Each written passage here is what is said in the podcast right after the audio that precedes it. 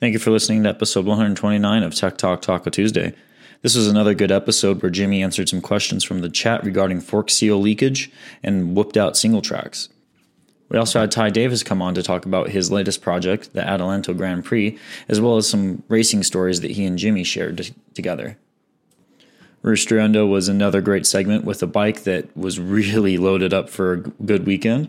And then we just started taking some questions from our Facebook and YouTube which you can comment on at any time, regarding some Yamaha starting problems, as well as a two stroke top end rebuild instructions. I want to thank you again for listening, and I want to thank the sponsors who make this show possible Yamaha, Takamoto, Adelanto Grand Prix, Scott Sports, Klim, DDC Sprockets, and Trail Tech. Go ahead and show those guys some love and enjoy the show. Welcome to Tech Talk Taco Tuesday number 129. This is the best show you can watch right now about motorcycle and motorcycle related products. How you doing, Logan? Uh, pretty good. So, welcome to Tech Talk. Um, got the voice of Matron working. Mm-hmm. This could be the demise of this entire show. Yes. Uh, this is the show where we, uh, like I said, live from Pahrump, Valley of the Dirt People, try to let you know how to solve your motorcycle, dirt bike Mm-hmm. problems. So my name is Jimmy Lewis. I'm the um, washed up ex motorcycle rider. Used to be a motorcycle journalist. Now I just live in my own little world. And this is Logan Tyler, who, races every once in a while Mm-hmm. with a certain amount of success. Yeah. You're happy with your success. Yeah. You want to get better. Well, I want to ride a dirt bike a lot and You mean for the rest and for the rest of your life and Yeah. Mm-hmm. support your bad habit by um, doing like what I've done, yeah. like writing about dirt bikes, getting my picture taken on dirt bikes, talking about dirt bikes. Kind of. Yeah, we got a great show for you guys tonight. Uh, I'm going to. Hey, Roger, we got one of our buddies coming on later. I got a special guest. So um, now I know that's Roger. so good to see everybody in the chat that's out there chiming in. Um, if if you wanted to get better on your dirt bike, would you go to Jimmy Lewis Off Road Training? You could You could. for a really good. You're a co- you're a coach. You should have just jumped right in there and said, if I practiced all the stuff I taught, I'd be like winning the A class. yeah. That's what you should have said. So um, this show would not be possible without the help of some really good sponsors and friends. Of course, uh, DDC Sprockets has been with us literally since the beginning. They make really good chain wheels. That's Delaney Drive Components. Go to ddcracing.net. And if Matt doesn't trip over or break anything over on the side right now, I guess we're trying to fix cameras and do a couple other things. It's never perfect around here. Uh, you'd think after 129 episodes, I would, I would figure this out. It's only my 29th episode. Yeah. Okay, well, you know, I, th- I think Logan, what we should do is we should have him go back and look at like episode like two or five. It's hard to watch. When did Yeah. you come on? I would guess 100 episodes ago. 100 episodes ago. Uh, I think it's a little before that. yeah. Because at 28, I see me. Okay. So you can go to episode maybe 28 and then you can oh you mean on the on the picture or whatever. Mm-hmm. Cuz you don't watch this show. No. No, why would you? so uh thanks a lot um for joining us.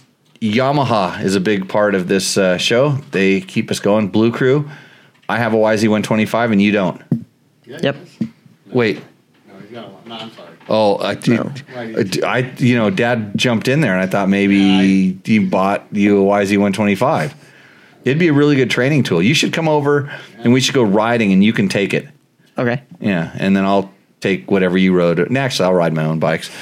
I'm, Because I'm getting you have my bike, the same one. mine's better though. Actually, no, I don't have an XC. I don't like linkage. I don't either. Oh, well, okay. So this is a, this is a good thing. We're going to talk. I think we're going to talk about lowering bikes tonight. Mm-hmm. Yep. I think there's some questions about lowering bikes. So you always wonder what's coming on the show. Well, usually we don't know because, like, right when you come on this show, or you're like, we sat down here and figured it out. Matt printed up some nice sheets that talks about what we're going to do. we got some good questions tonight and a really good guest. Super secret surprise guest coming on at uh, about seven forty-five. About seven forty-five I ish. think so. Yeah, in about in about thirty minutes. So right when we get done with all the bull crap stuff that doesn't work, uh, then we'll bring in somebody that knows something. Taco Moto. Taco Moto is a great sponsor of the show. Don't get excited about touching that microphone, Logan. No, the tape was coming up. Yeah. So Logan, don't touch stuff you don't know what it does. Okay, so uh, Takamoto sponsors Rooster Endo, which is our most favorite, everybody loves it segment. This is a segment where you send us a picture of your bike and you tell us what it is and the mods you've done, and then we tell you what we think about it. Which is kind of a very one-sided discussion because unless you're in the chat to defend yourself, you're probably going to get ruined. There's a high chance. High chance. No, we We have a video submission recently, tonight. it's pretty. It's good that it, it brings up good discussion. You get to see what everybody does with their bikes, and it's like I probably say the things you would like to say. Is the way I would like like if a guy just showed up at your camp, you know, and maybe he's one of your buddies or guy. And here, here's the way it works now: you met a guy through an online hookup group, kind of like Grindr, and uh, he they he shows up and he rolls his bike out, and you see it. This is what because this is what we see the we see the bike, and he tells us a little bit about it, and then you then you just go, oh great, like what what do we got here? So this is how Rooster Endo works. Um, so we tell tell you whether your bike roosts or endos, and then um, yeah, then you might win hundred dollars from Takamoto. Thanks a lot to Takamoto.co if you need some s- stuff for really mostly you know dual sport kind of KTM ish bikes, but he's getting into the Hondas. He's uh, got a lot of stuff there, so you can always go there. Of course, Scott Sports, um, my favorite goggles, especially the light transitioning lens inside of the Prospect. I'm kind of bummed because I was out at King of the Motos. King of the, oh no, King of the Motos is gone. I'm sorry. Like rest in peace. That right. I went to King of the Hammers, and uh, I was out riding around, and I'm usually out early, and I was out till after dark every time, and I was wearing my Scott prospects. I have one pair that has the transition lenses in it, and these things are getting hammered because I was wearing them not only all day, and then I'd ride back at night, and then, then the light. Luckily, it was good during the day, light transition. I could ride back at night because I had a Baja Designs light, so it's almost like daylight. But, anyways, they got scratched. They were, they were. We did some stuff in my UTV, Mm-hmm. and I was wearing the goggles then too because it was so dusty. If my voice starts doing funny stuff, or I start hucking up like big dirt clods that might even have like organic matter in them, like plants growing out of the stuff that all the dirt, I, the dust I inhaled. But back to my goggles, I think they rolled around on the floor of my UTV with somebody's feet on top of them, which is a testament to how I was still wearing them even after that happened, but they got a little bit scratched, so I'm bummed. Klim gear. Mm-hmm. You wear Klim Klim, yeah, jackets. jackets. Mm-hmm. What kind of reg- what other gear do you wear? The Did you stuff you give me. did you give me your size list Yeah. for when we- when we did that that gear order earlier? yeah, but I was like, I think, like 12 minutes after one day. It's Twelve minutes after one. What does that? You mean? said, do this to, like, I said before it- 24 oh, within twenty four hours, and it was 24 hours and 12 minutes. right. And so you may not get the gear because I had to have the gear order submitted. Oh, you'd be bummed. You've probably Mm-hmm. Yeah. grown since then too, so you probably have to give it to your sister. Um, man, I was wearing Klim gear all weekend, uh, like all last week. It was awesome because it's so cold, and then it gets hot, and then it gets cold again, and I was comfortable the whole time. So, um, did Victor just say I sound exactly like the girl he dated in Ensenada last year? Wasn't a girl, Victor. Victor, you are super hot. I like you. Okay. Um, I'm sorry about that, Victor. um, and Trail Tech. Hey, they- we know Trail Tech makes the Voyager and the Voyager Pro GPS units, but they also make really awesome uh, instruments like the Endurance and the Vapor, which are like speedometers, odometers. They do all kinds of little things. So if you're looking for a digital gauge, if you want if you want to know how far you've gone, like how many hours between maintenance, uh, an RPM gauge on the on I think it's the Vapor has the RPM gauge, all these kind of cool things. Check out Trail Tech for all of your little digital devices needs and radiator fans when you're overheating in the rocks. I didn't do any of that at uh, King of the Hammers. I went riding in the rocks, but I kept my clutch to a min- clutching to a minimum. So, okay, let's go get on with this show. Um, we got some good questions popping up in the thing. Where do we go? Do you want to go live? Let's go live to the to Yeah, the- we'll, do live. Questions I wanna, up here, 'cause- I want to reward the people who are watching. Right. Um, Victor says, "Hey, my friend has a 2020 Ducati Multistrada. You know what a Multistrada is, Logan? I would assume it's a Ducati that is entry level into dirt. No, you're totally wrong. dirt. No, It's no, no. mu- it's street. So my so my time at the at the motorcycle shop, if I remember right, the Multistrada is almost like a V-Strom where it, it can be an adventure bike, but it's really more like a touring bike. It's got the gnarliest motor. It's it's a four. I'm pretty sure it's the four cylinder. Is it, no, no, no, no. Twin. Twin. Twin. Yeah. I was thinking of the. Um, I was thinking of a different Multistrada. Multistrada. Multistrada. Multistrada. Multi. Yeah, two. Well, anyways, why am I thinking of the four cylinder? What's the four cylinder adventure bike? Is there one? Oh, the Triumph? No, Triumph's three. Three. Anyways, okay, so back to just like Jimmy just had a brain fart and Logan doesn't know. We don't know what it is. We're dirt bike guys, so okay. Mechanic says it needs a new chain and sprockets after 4,000 miles. Yeah. He rides mild and sometimes two up. Do you think he is being abused by the mechanic? He is watching the show. Um, are you guys holding hands while you're watching the show? And did he sound just like I did on the, when I used the voice matron? That's and is he from she from Ensenada?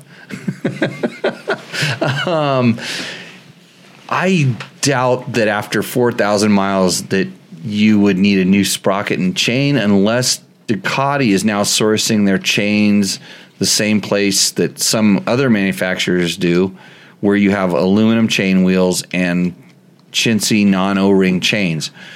Um, but you know what's funny is some of the mechanics these days have been trained at like one of these places like uh, like an MMI, for instance, and they're very good at taking someone that that says I want to work on something. I, I, I would prefer to work with my hands, and it may be sewing machines, it might be chainsaws, it might be motorcycles. But you go to a place like MMI, and they will teach you how to be an effective tech.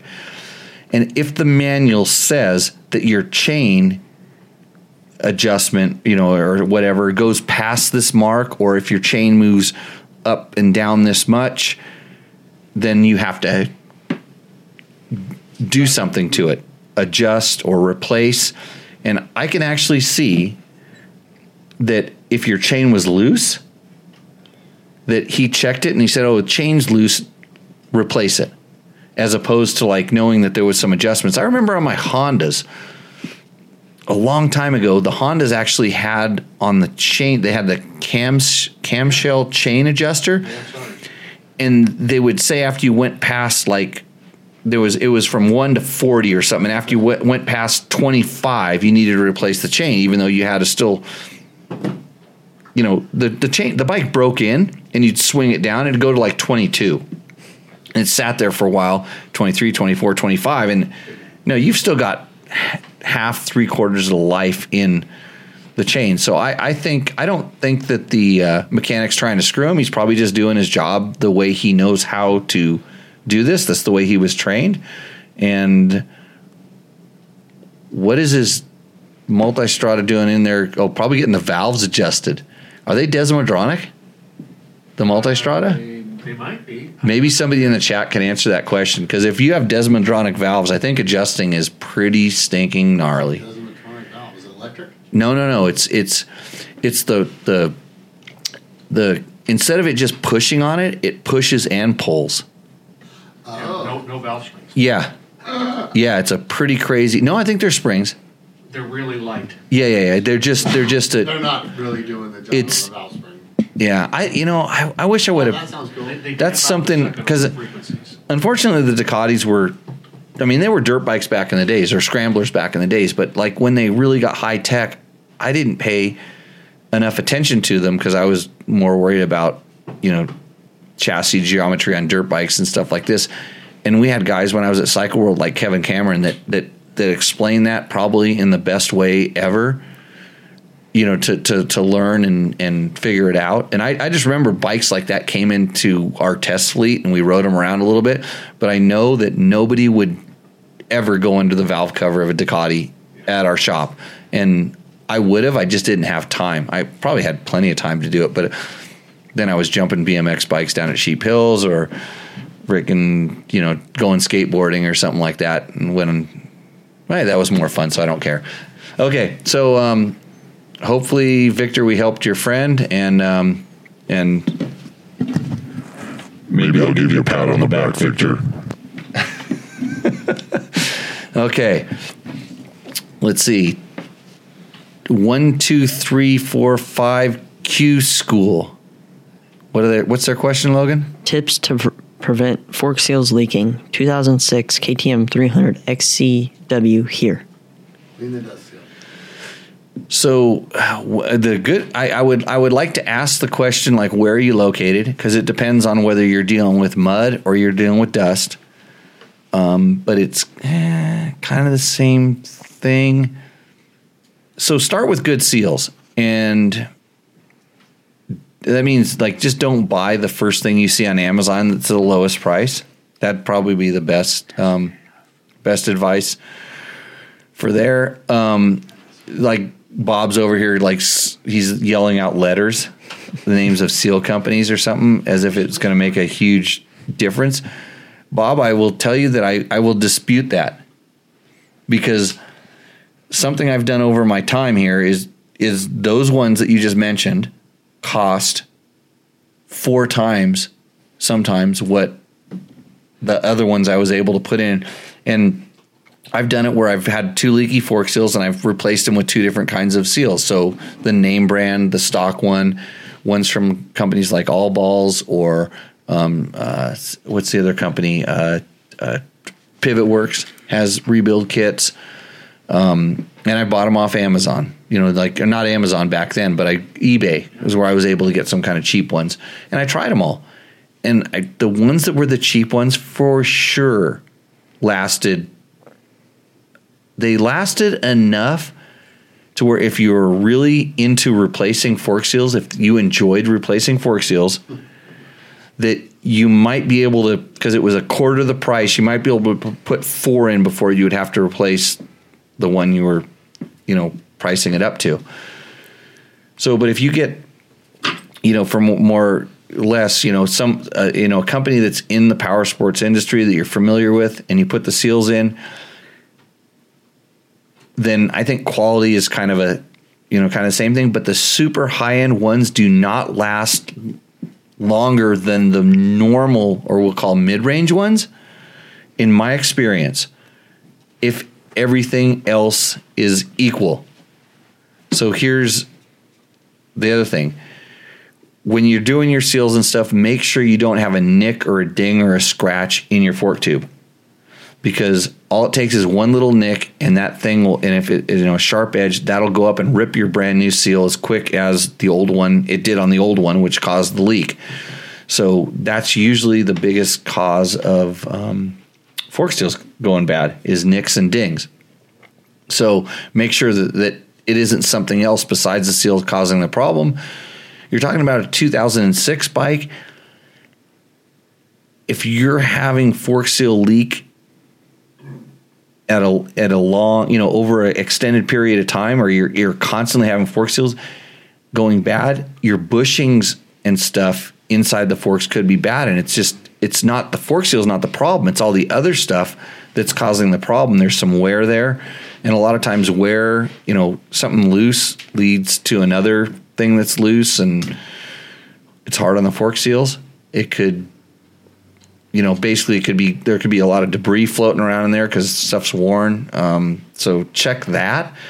But if it's really leaking, it might be time to send your forks to somebody that really knows exactly what they're doing and they can they can kind of check it out. Um, what else would help? But keeping the you know keeping the dust seals, you know the it, don't just rep- if most of the time. So I probably go two fork seals to every dust seal. Does that make sense? What about occasionally pulling the dust seal, So cleaning clean, it? up? yeah. So so here's the other thing. So if you're riding in muddy conditions where where mud and, and like stuff that gets dragged up in the fork seal, Take the wheel off. yeah, you can you can actually pop the fork seal down, clean that area out. That would help extend the life of the fork seal. Uh, but I could see where if you're in muddy conditions, abrasive mud especially, where you'd want to replace the seals and the dust seal at the same time. But like I was saying, out here in dust, dust seals, I go two to one on fork seals. Um, I don't know if that actually makes sense, but it's been working for me. And actually, you think about how many bikes are floating around here, a few fork seals are. TTR 125 excluded. Did you notice it was leaking? Yes. That's bushings. And they're they're in the bag with Uh-huh. the brand new fork seals ready to go in. Oh, really? But there may be some other wear parts in there that are causing that that would require an entire slider replacement. So okay. That's uh, does that answer that question? Yeah. Somewhat? I think so. Okay. Another question. Oh, wait a minute. Facebook user says, I stand corrected on the Yamaha RT slash DT discussion last week. The DT1 was a 250 plated bike, and the RT1 was a plated 360, which I still own. Ho- Ho- Jorge can give himself a pat on the back. He was right. There was an MX version of each that did not have lighting, better porting, etc. and those were the RTs. The no, yeah, I don't remember, George but was right. hey, well, who's is who's Facebook user? Is that that's not Taco Mike, is it? I don't know who Facebook or we don't know. is. It's like, yeah, somehow. Who is Facebook user? But anyways, thanks thanks for uh, takes balls to say you're wrong. Yeah. I, I have no idea what that actually feels like. Yes. Yeah, so that's that's good. I know we had this discussion last on last week's shows about DTS and RTs and and the the uh, the how the naming was and which one was which and I'm not that wasn't my thing. I remember I've ridden a couple of those and it's a little before my time, but uh, pretty uh, pretty good. Hey, Cooper Luke says, "What kind of sprockets do you recommend for a KTM 300?" What do you think, Logan? Uh, DDC, Delaney Drive Components. That's, that's your new helper right there. Yes. Is Logan's new helper? .net. Yeah. Oh. Logan's my new helper. DDC what do you mean he's helping Racing now? net. No, Cooper. He's going to be here next weekend. Oh, Yeah. or is, how good is he at uh, crushing aluminum cans and sorting plastic from aluminum? I would guess pretty. Pick it up pretty quick. What about what about loc? Oh god. Uh-oh. What about? Hey, ringers off. I know I forgot. I didn't I didn't even follow my own rules. Oh man. What about uh, locating uh, good places to uh, rake uh, leaves? This is the best thing about this show. Live from Kendall Normanville. Um, Kendall, you're on Tech Talk Taco Tuesday. How's it going, bud? Oh man, I forgot about this. Well, I forgot to turn my ringer off, so guess what? You're on the show. All right. Well, hello, Talk Tech Talk Taco Tuesday. Don't don't you wish you were here in studio with us? Yeah, I do wish that. And and you're calling because you wanted to know if I looked at your road books. Yeah, exactly. Are you going to Glamis tomorrow? Not tomorrow, but The next day? I don't know exactly. But yeah, this week. So rally training is ongoing. You're you're the new rally trainer to the stars. You you're you took over rally training for UTV winners. Uh, I mean, I've had a lot of longtime friends in the industry, and we just, uh, you know, go out and enjoy and do what we love to do and have fun and, and keep trying to build off of, uh, you know, Hey, well, from where we've been. so what is it? All you need is some flip flops and a what? What's the quote? Oh, and, and some board shorts. Flip flops and some board shorts, and you're ready to ride, right? Yeah, exactly. we go go anywhere. Go anywhere. You can take me anywhere. So, where would people find that video if they wanted to go look for that? Uh, I think Red Bull TV. Okay, so someplace you can dig through. Chasing Summer, Chasing Summer, YouTube. I think you can find it on YouTube or Red Bull and or Red Bull TV. What- And and that that that was the ride where you guys the little towing. You had to tow somebody out of someplace, or Uh, yeah, we had three of the rides. One was filmed, but every ride had uh, different crazy stories or chain of events, things that happened. Um, yeah, one of the times Quinn was towing me because I broke my chain. right? No, okay. I broke the stator. I broke the stator. Oh, the stator went and out. then yeah, and then he was towing me, and then his chain broke, and we were like, okay, cool, we got another chain on this other bike. And then after inspection, we realized that that chain was about to break too. so then we took a ride from Coco in the middle of the night. Yeah.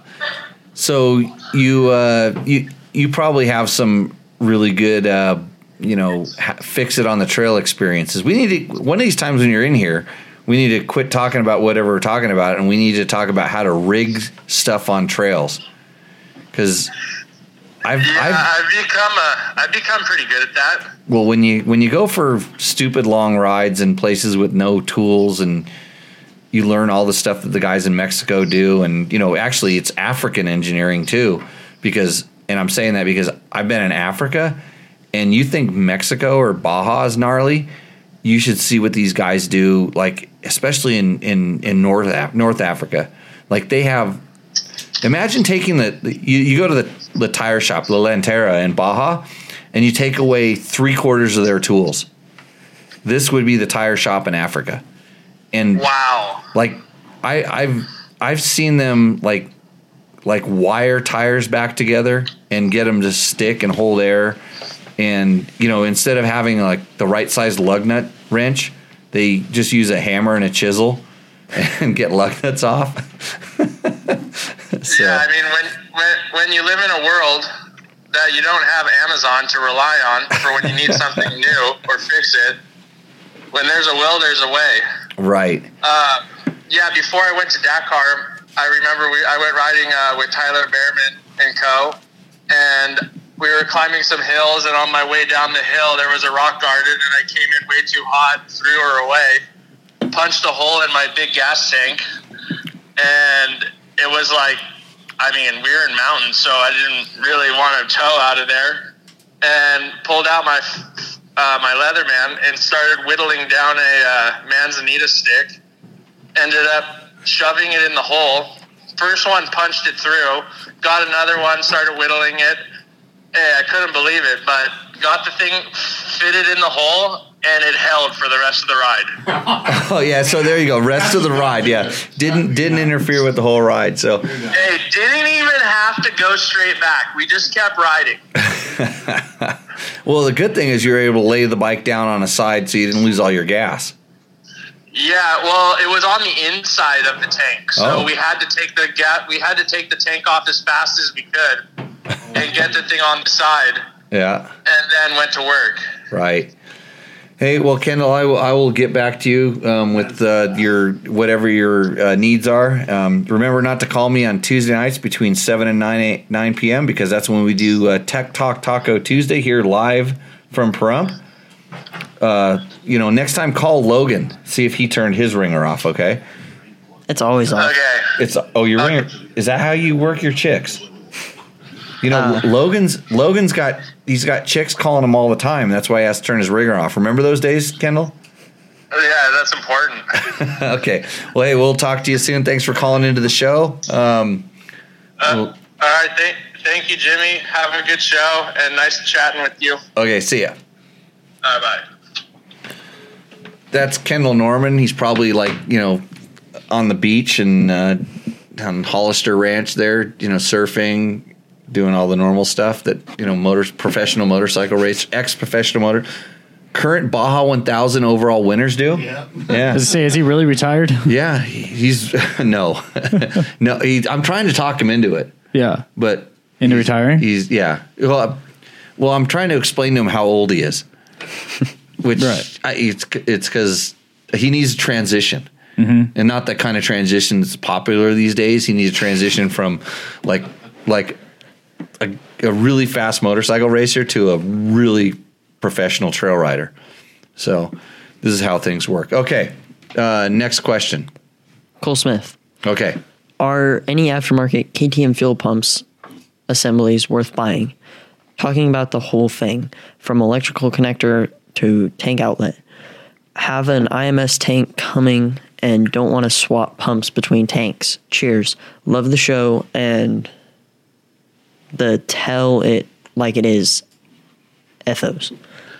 I think I think what he likes is how I just beat on you all the time. Mm-hmm. You know, with you know, just trying to make you, you know, better young man. Yeah. Yeah, I think that's what it is. Um, so honestly, Cole, I have not tested any of the aftermarket fuel pump assemblies, uh, largely because none of my stock ones have gone bad, and the extra tanks that I've bought, I just bought a stock KTM one because that was the only thing that was available, and it was earlier on.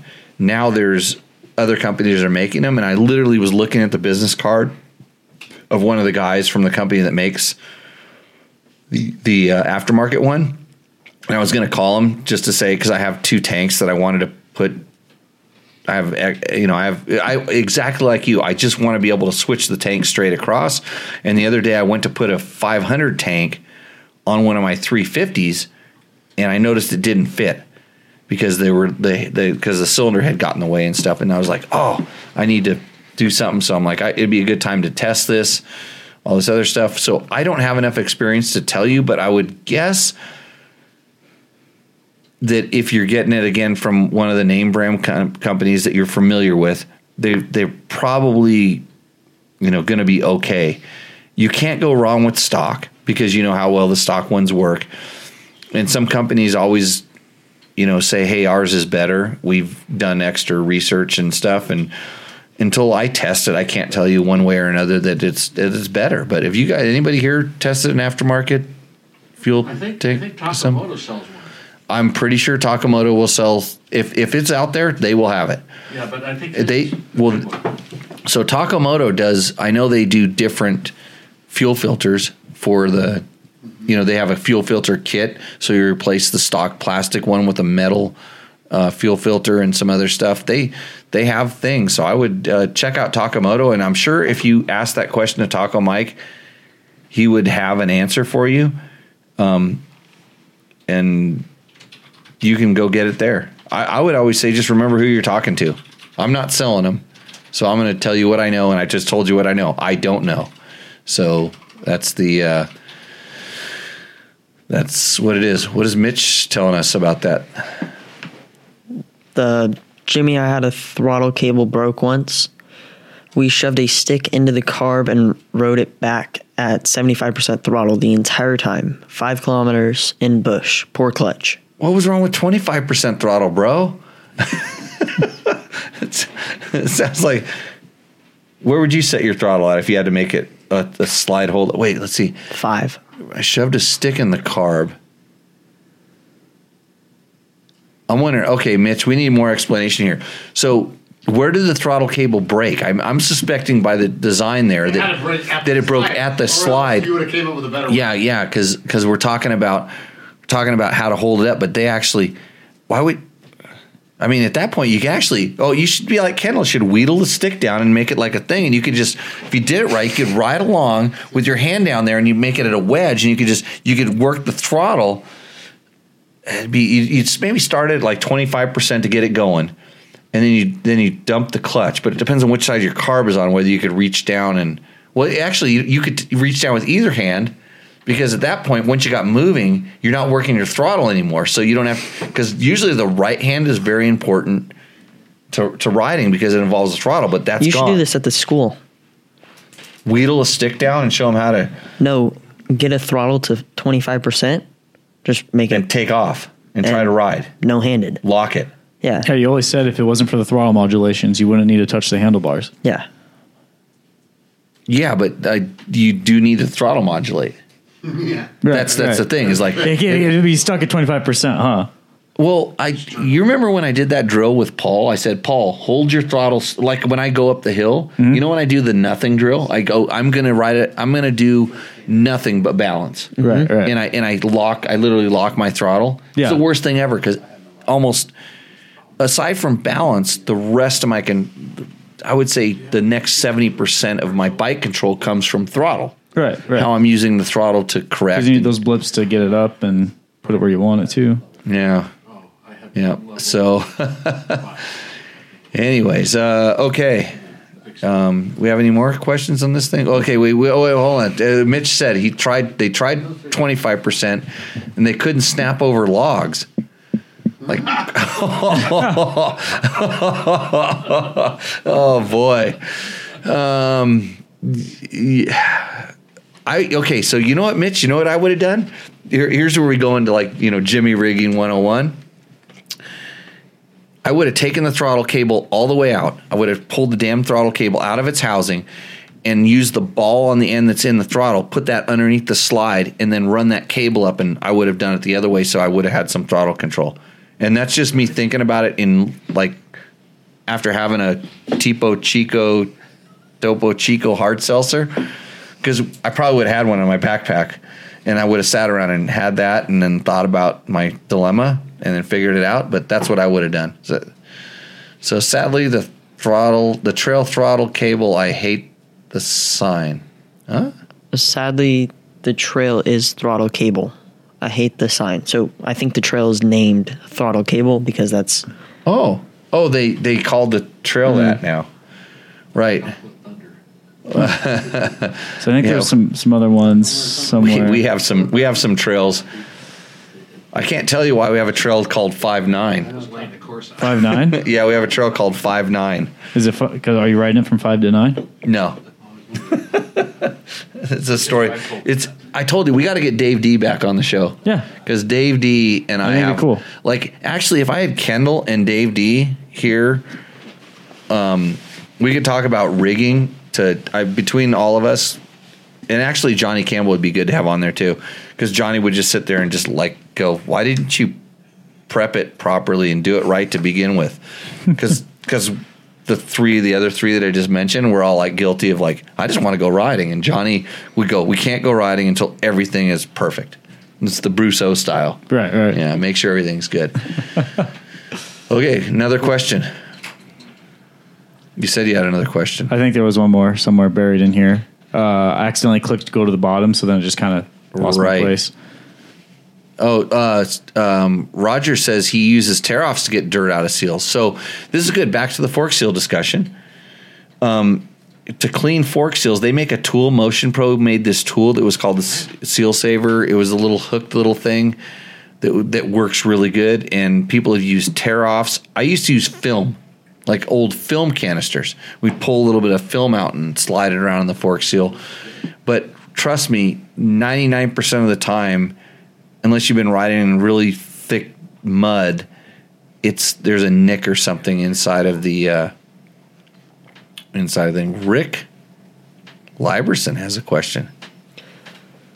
How about some advice on riding whooped out single trail? What's your advice? Jimmy Lewis off road training. Perfect. Thank you, Logan. Yeah, I can tell you through my riding school, which takes a lot of work. I mean, it We takes a whole, that.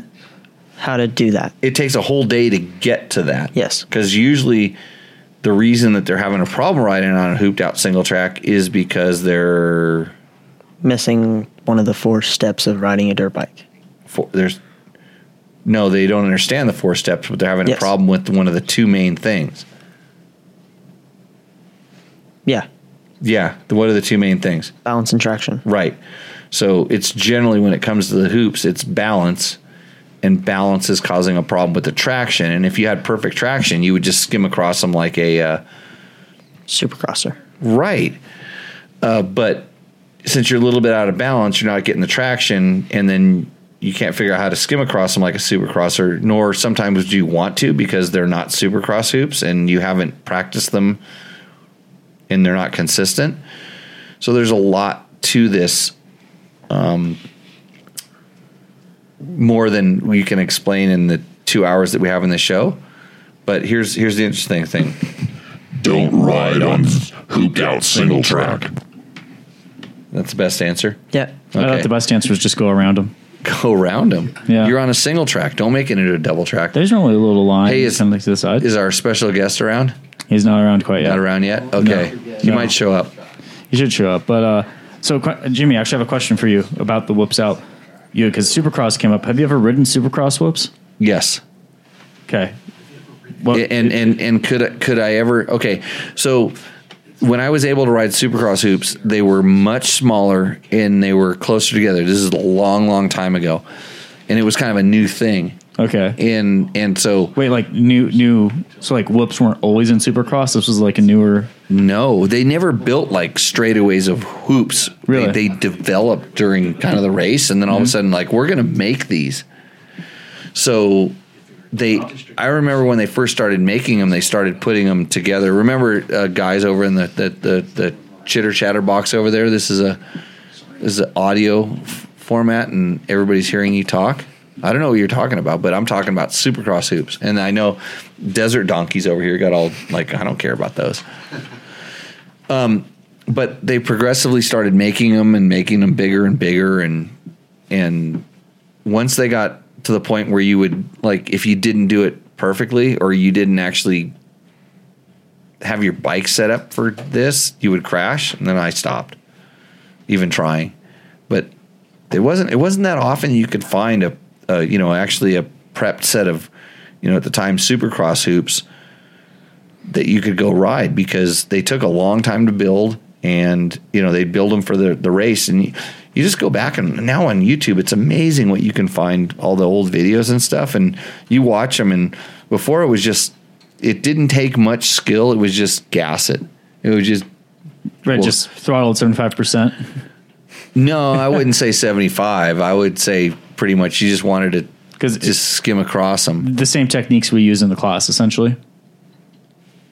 No, no, Oh, no, okay. no, no, no, no, no. Um, uh, the, the I'm I'm sitting here trying to think about the the the way that they were at, in in the old in the old days. You know, it kind of it was you'd have to actually set your suspension up to do them. You know, have mm-hmm. you'd have to move pretty quick because you didn't want it to upset the bike.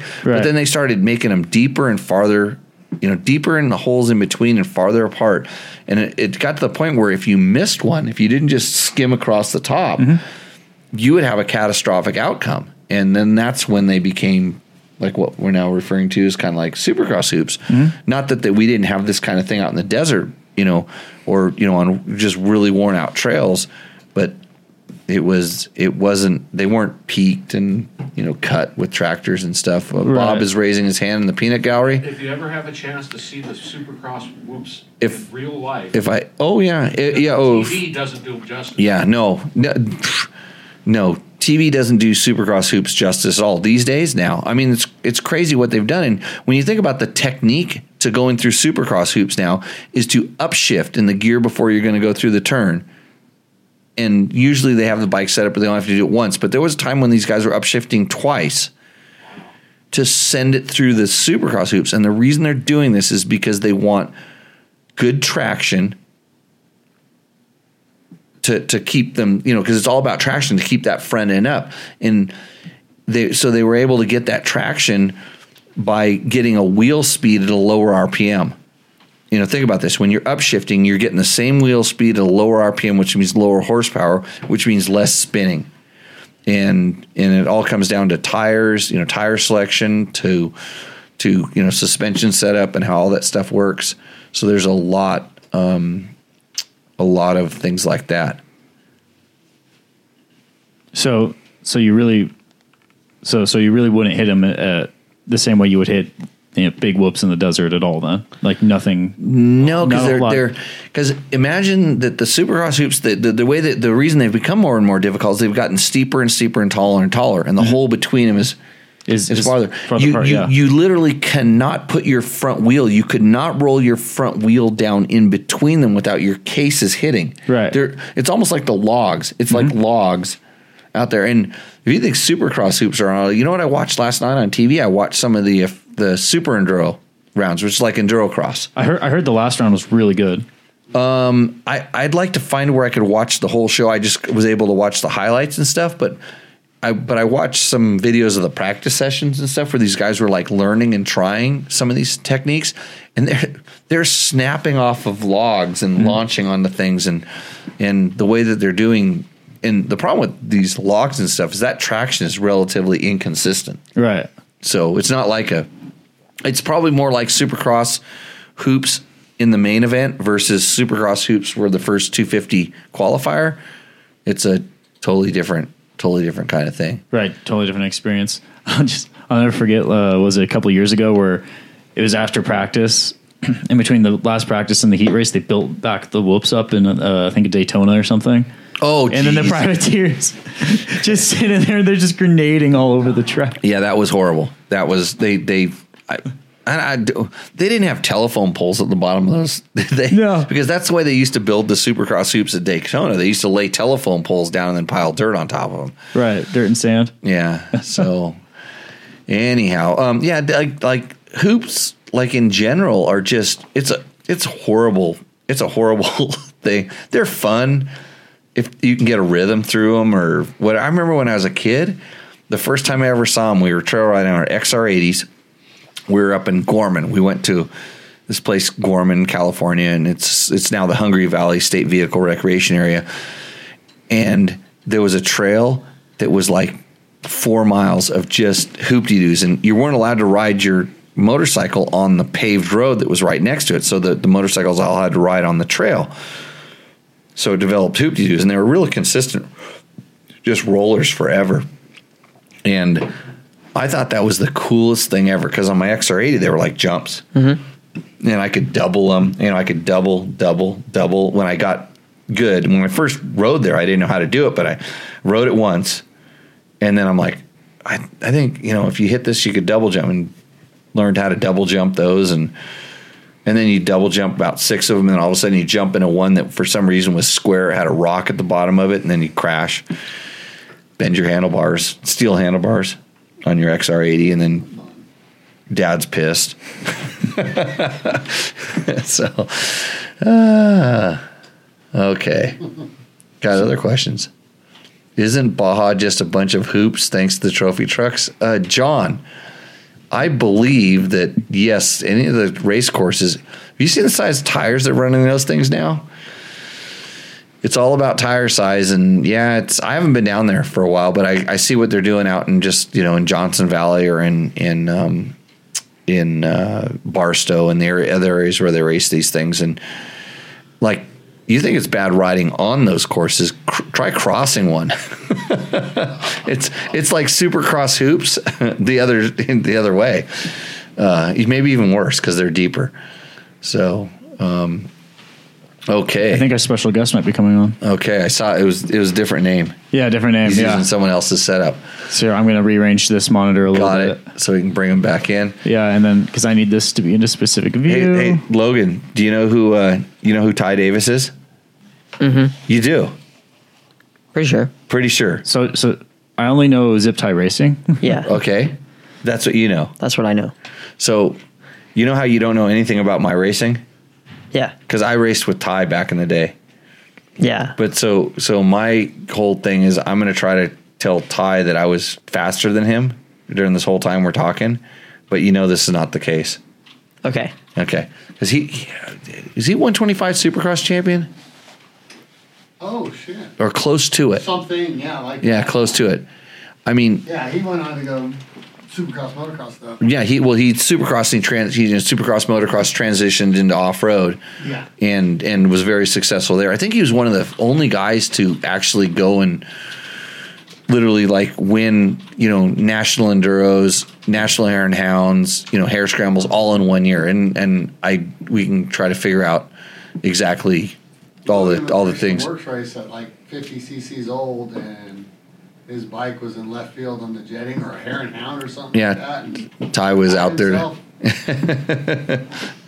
Yeah, So- cool. I mean, Yeah, we're we're working on getting him connected here. He, uh, I think he's connected. he's Uh, he figure- can turn on his. he's got to turn on his camera. I I do this at meetings all the time. I don't know how to turn on my camera. well, he's, he's I think he's using someone else's camera name. Right, right. So well, we'll keep we'll keep he kind can of. he can also speak into the mic if he wants to. Are you there, Ty? Can you hear us? I can't hear you. Hang on, hang on. Oh no, we can hear you. So we're good there. You just got to figure out how to turn that camera on, and then we can see. Or we'll just do it like uh, we'll just talk. But then I'll talk shit on you, and I can't see your expression, and I might go overboard. so, Uh, does he have headphones he can plug in too? Because we're getting some feedback. oh yeah, yeah. If, is there any chance you have headphones? Oh yeah, there's feedback. I hear that. oh yeah, yeah. Okay, oh, We should- okay. You should send. You should send out your your generic email that tells people. Okay, this Yeah, is on, I, need- I need to include a put on headphones. This, This- this is on me. this is on my producer. It doesn't. It's all me. Yeah. Blame Matt. There are Ty. There we are. We are. Oh, Supercross. Supercross. You like that? Like that? Yeah, how's it going? Um, y- did do we still having the feedback thing? Uh, probably. Okay, if if Yeah. Oh yeah. Yeah. It's we're It- having it. it's really bad. Yeah. Okay, you don't have any headphones, do you, Ty?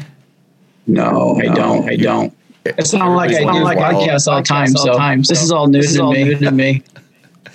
Okay, we'll suffer through it. Is- If it's really bad, the chat will let us know. And we'll No, try it, it's bad. Like Yeah. maybe just call in. I can't hear it. Okay, we're gonna have to. I'm gonna call you on my phone here because the because the uh, evidently the uh, yeah the feedback is bad for the show. Is there anything on my I'll call On you right end? back on. You know what you can do? Here's what we'll do. Leave your turn your microphone off, and then I'm going to call you on your phone, and then just put your phone on speaker. Oh yeah, there we go. This is how we do things at the last minute on the fly here at Tech Talk Taco Tuesday, the show where you can learn about. Dirt bikes and dirt bike related products. Tell us about a Yamaha right here. So Ty, it should be on the bottom left hand corner where you can click mute. Yeah, yeah, I'm looking for it right now. For it right now. Experience There we go. pure performance and exhilarating power with a full line of Yamaha YZ two stroke bikes. Visit YamahaMotorsports.com today to explore what's new for 2022. The re revised YZ 125 makes for the perfect step up machine, featuring all new engine, revised six speed transmission, new brakes and suspension settings, improved rider ergonomics with new aggressive styling, and more. He's got to turn off his microphone on the. Uh, Huh? He's got to turn it down. Turn his microphone down or turn his No, microphone his off. speaker. His speaker. his down. speaker down. Yeah, so you're going to listen to us. Uh, Ty will listen to it. You listen to us through the. Uh, I think if you Through the mute phone. yourself would also help. if I mute myself, then Maybe. I, then I can't talk to him. Oh, mute. How about Depending like on that? No, no, now he can't hear you at all. Now he can't hear me at all. Okay, You should get into the technical directing part of this show. maybe. So we're talking about YZ 125s. Now 250s. Oh, four strokes. No. Oh, YZ 250 two strokes. Yeah. Also deliver Im- improved rider ergonomics, new front and rear brakes, updated suspension settings, and aggressive styling. For the truly race inspired look, check out the YZ250 and YZ125 Monster Energy Yamaha Racing editions. And for the next generation of riders, the YZ65 and YZ85 and YZ85LW deliver big bike specs in a smaller package. Visit YamahaMotorsports.com. Find your Yamaha YZ and enter Victory Zone today. Okay, you should probably get a YZ 65. You're, you're you're going downhill. That's one I did not have. No. Okay, Ty. I think I think we're back. Now we're doing double echo. No, hold on.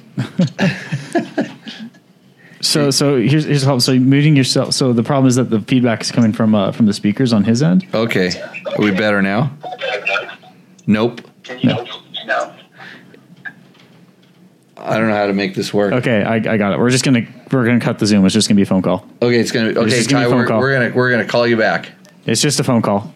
There we go. Okay, you're good. Now we're good. Yeah. Okay, Ty, we're back on the phone. Does that work? Yeah, I can hear you fine. Okay, good. We'll There we go. We'll figure this out before we do the next one. Uh, I'm blaming I'm blaming everybody but me. All right. So Ty Davis, welcome to the show. You are another washed up ex motorcycle racer, but you are getting into the race promotion game. Yeah, yeah, we're definitely uh, washed up when we get uh, over fifty.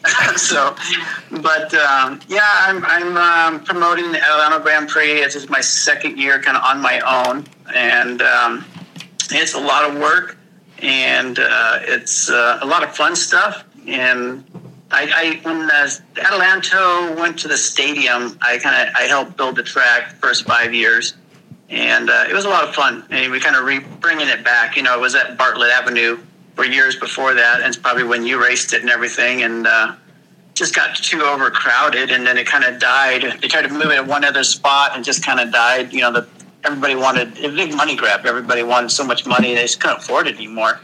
And uh, so Daryl Courtney, he was kind of in charge of the stadium, and uh, you know, wanted to bring it back. So here we are. Yeah, that was such a. I mean, you you remember this? I remember this. It was such a big race back in the day because, like, all the big names would come there. Whether you were a desert guy or you're kind of like a motocross Grand Prix guy, and it was sort of the there was this King of Adelanto thing. And I I I was never a big bike guy, so I would always try to win the small bike classes. But uh, there was there was a time when you know you had you know Larry was probably the the the one that kind of really started it because I think he's he swept all the classes one year. Yeah. Yeah, Larry. Larry was the guy that to beat. I mean, he and then as he got older, he could ride the vet classes. So at the time, you know, I wasn't when I first started doing. I wasn't old enough to ride the vet classes, so he could always win more classes, you know, than everybody else. And then eventually, as time went on, we could race with them there too. But I've had some epic battles with Larry there, and uh, you know, with Danny Hamel also, and Honeycutt and Kraus, and you know that that race is so fast in the past. It was it was crazy nuts. Yeah, it was. I remember, you know, they used to, you know, you, it was, you'd run down one of the. It, it wasn't, you know, three ninety five, but you'd run along one of these streets that ninety five for a good like. I remember you'd go down the start, you'd make a turn, you just go hauling ass down this street straight out into the desert at a million and it, it was it was uh, and then the desert was as fast as you could go. I think it it used kind of like city know, or, or county or city streets that were all kind of streets, but they get so chopped up and hooped out, you end up riding out into the desert anyways, and you just have to go through kind of the checkpoints at the four corners of the course. Yeah, basically it was a pylon pylon race. It was, you're right. It was four corners, and uh, yeah, it was you know as fast as you could get to the corner, you had to make the check, and then uh, you know go to the next corner. And you're right, it got that desert just got so chuckled out, and uh, you know when I went to when I rode ATK, I was I was I was you know scared the whole time. It was, it was a death trap. but I remember the the you know 90 foot triple jump that they had. That you know Rex and I were like the only ones that did it. You know, and it was crazy. Yeah. But I couldn't I couldn't go fast down the straightaways. But when I went to Kawasaki, man, those KX 500s were were were the stuff, and uh, you could go so fast. I remember coming in and just laughing because I was just going way beyond you know I wanted to go as the speed, and uh, the bike just handled it no problem, and it was it was a lot of fun, a lot of fun. Yeah, and it was enough. It was like a true Grand Prix where it was enough. Like there was there was desert, and then there was the you know, at least at a West Coast Grand Prix, there was desert, and then there was some, you know, they built that track kind of in that field where it was sort of a, I wouldn't call it a real motor, it was kind of a motocross track, but they they built Yeah, some jumps, always a water jump. Yeah, for that time, that was the best. You know, that's the best they could do. I mean, they could do better, but it costs so much more money. Yeah. So you're you're getting this thing rolling again, and now you're at the stadium where there's a there's a what a minor league baseball team that plays there. Yeah, that's all pretty much gone. Um, it's that's all gone. The stadium's there. They're going to turn that that stadium into an event center and um, and do that. So you know, they just have a little bit of you know uh, soccer and you know a little bit of softball, but nothing or baseball. But there's not not much going on there.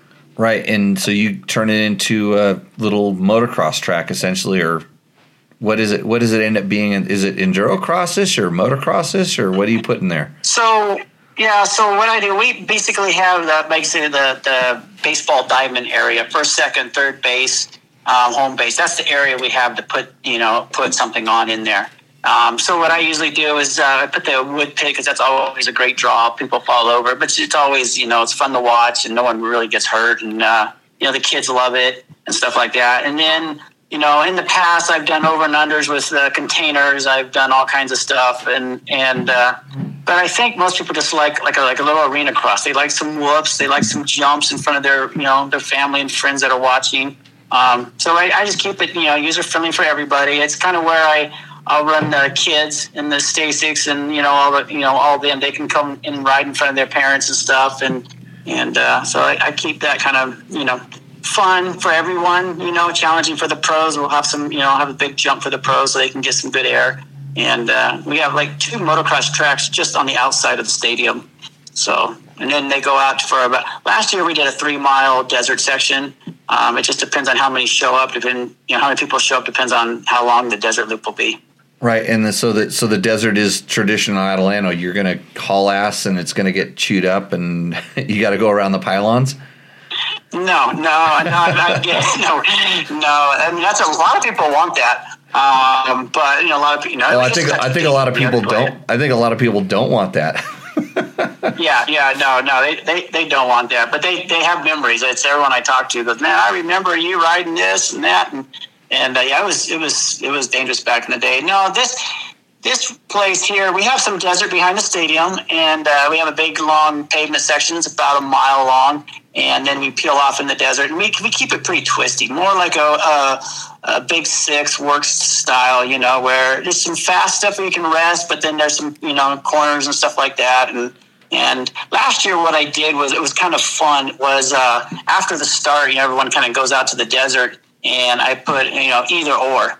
Um, so it's two sections of track that split split the startup. So guys go on the outside, guys go on the inside, and kind of they were about hundred feet away from each other on different courses, and then it came back together. So it kind of made it interesting, you know. So you had a you know another way. If you were behind a guy, you could get out and pass them. Um, we also had side by sides last year, and it was just a way for them to pass. And then on the motocross track, I did the same same thing. Um, there's a section where kind of a straight section, and we just had two rows of you know course that could take either one to pass somebody, just just to kind of make it interesting. Yeah, it's a it's a cool thing is when you when you when you get to be a race director, you can kind of do it how you want. If you like certain kind of ideas, that's cool. So when when when is your race this year? It's uh, March, uh, basically 18th to the 20th. Cool. And you, so you have classes for everybody essentially. So yeah, so we we have the 85 class. We have we have some quad classes, three wheelers, side hacks. Um, we have basically a lot of vet vet classes. We have uh, Saturday night. We'll have pit bike racing. Hey, I saw yeah, I saw adult mini bike racing. I, I might have a, a, a familiarity with this. yeah, Michael Bierman uh, hit me up and wanted me to have some classes for him. So we're going to have adult uh, adult mini bikes on uh, Sunday morning. Okay, so they they get to do the full course, right? Yep. So gear Yep. gear, gear those mini bikes up, right? Um, Big- yeah, I don't know. Big cheater, big cheater motors, gear them up. Yeah, that's that's all about mini bike racing. It's all about cheating. yeah, yeah, no, it'll, it'll be fun. It'll be fun. And then, you know, we also have a team race, uh, Best in Desert team race we're doing on, on Sunday. Um, and the two cool things that I, I like are the futures, which are basically the kids, uh, super mini kids, and the pros. And uh, so, what in, in the past, when you and I used to race at Adelanto, you know, it's like who could win the most class, the 125 class, 250 class, 500 class. You know, that was kind of like that was, you know, that's how Larry kind of started the whole king of Adelanto. Right. And then Big Big Six took it over, and they just had one race, pro race. Everything was all combined in one race, and so it was just Yeah, I, will tell you the, the one the one thing I got pissed off that, that the district did is that we used to be able to in our time or at least the beginning of our time was you could race a 125 and a 250 and a 500 like if you went to a european scramble you could race the 125 class because it was a 125 class and they race amateur expert and novice all at the same time. And then you could race 250 and then you could race you know 500 later and and now they run all the experts at the same time. So they kind of went from a, as opposed to displacement races, they went to class races, and I think that that that kind of made it difficult. And and I've seen this in the Grand Prix too, because even you know like now now they're doing okay all experts run at the same time where you can't go out and race the 125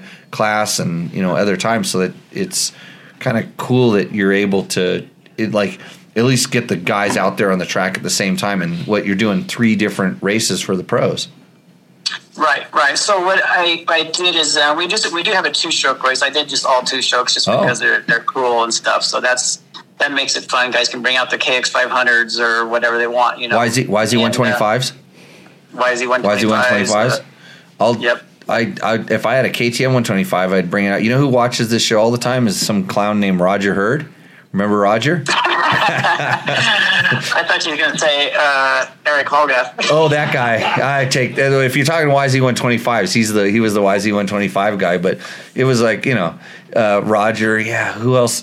There's a the K Wells. All those. There was a whole bunch of us that came up in the 125 class. It was uh, fun fun racing with those guys. But yeah, maybe maybe I'll bring the YZ125 out.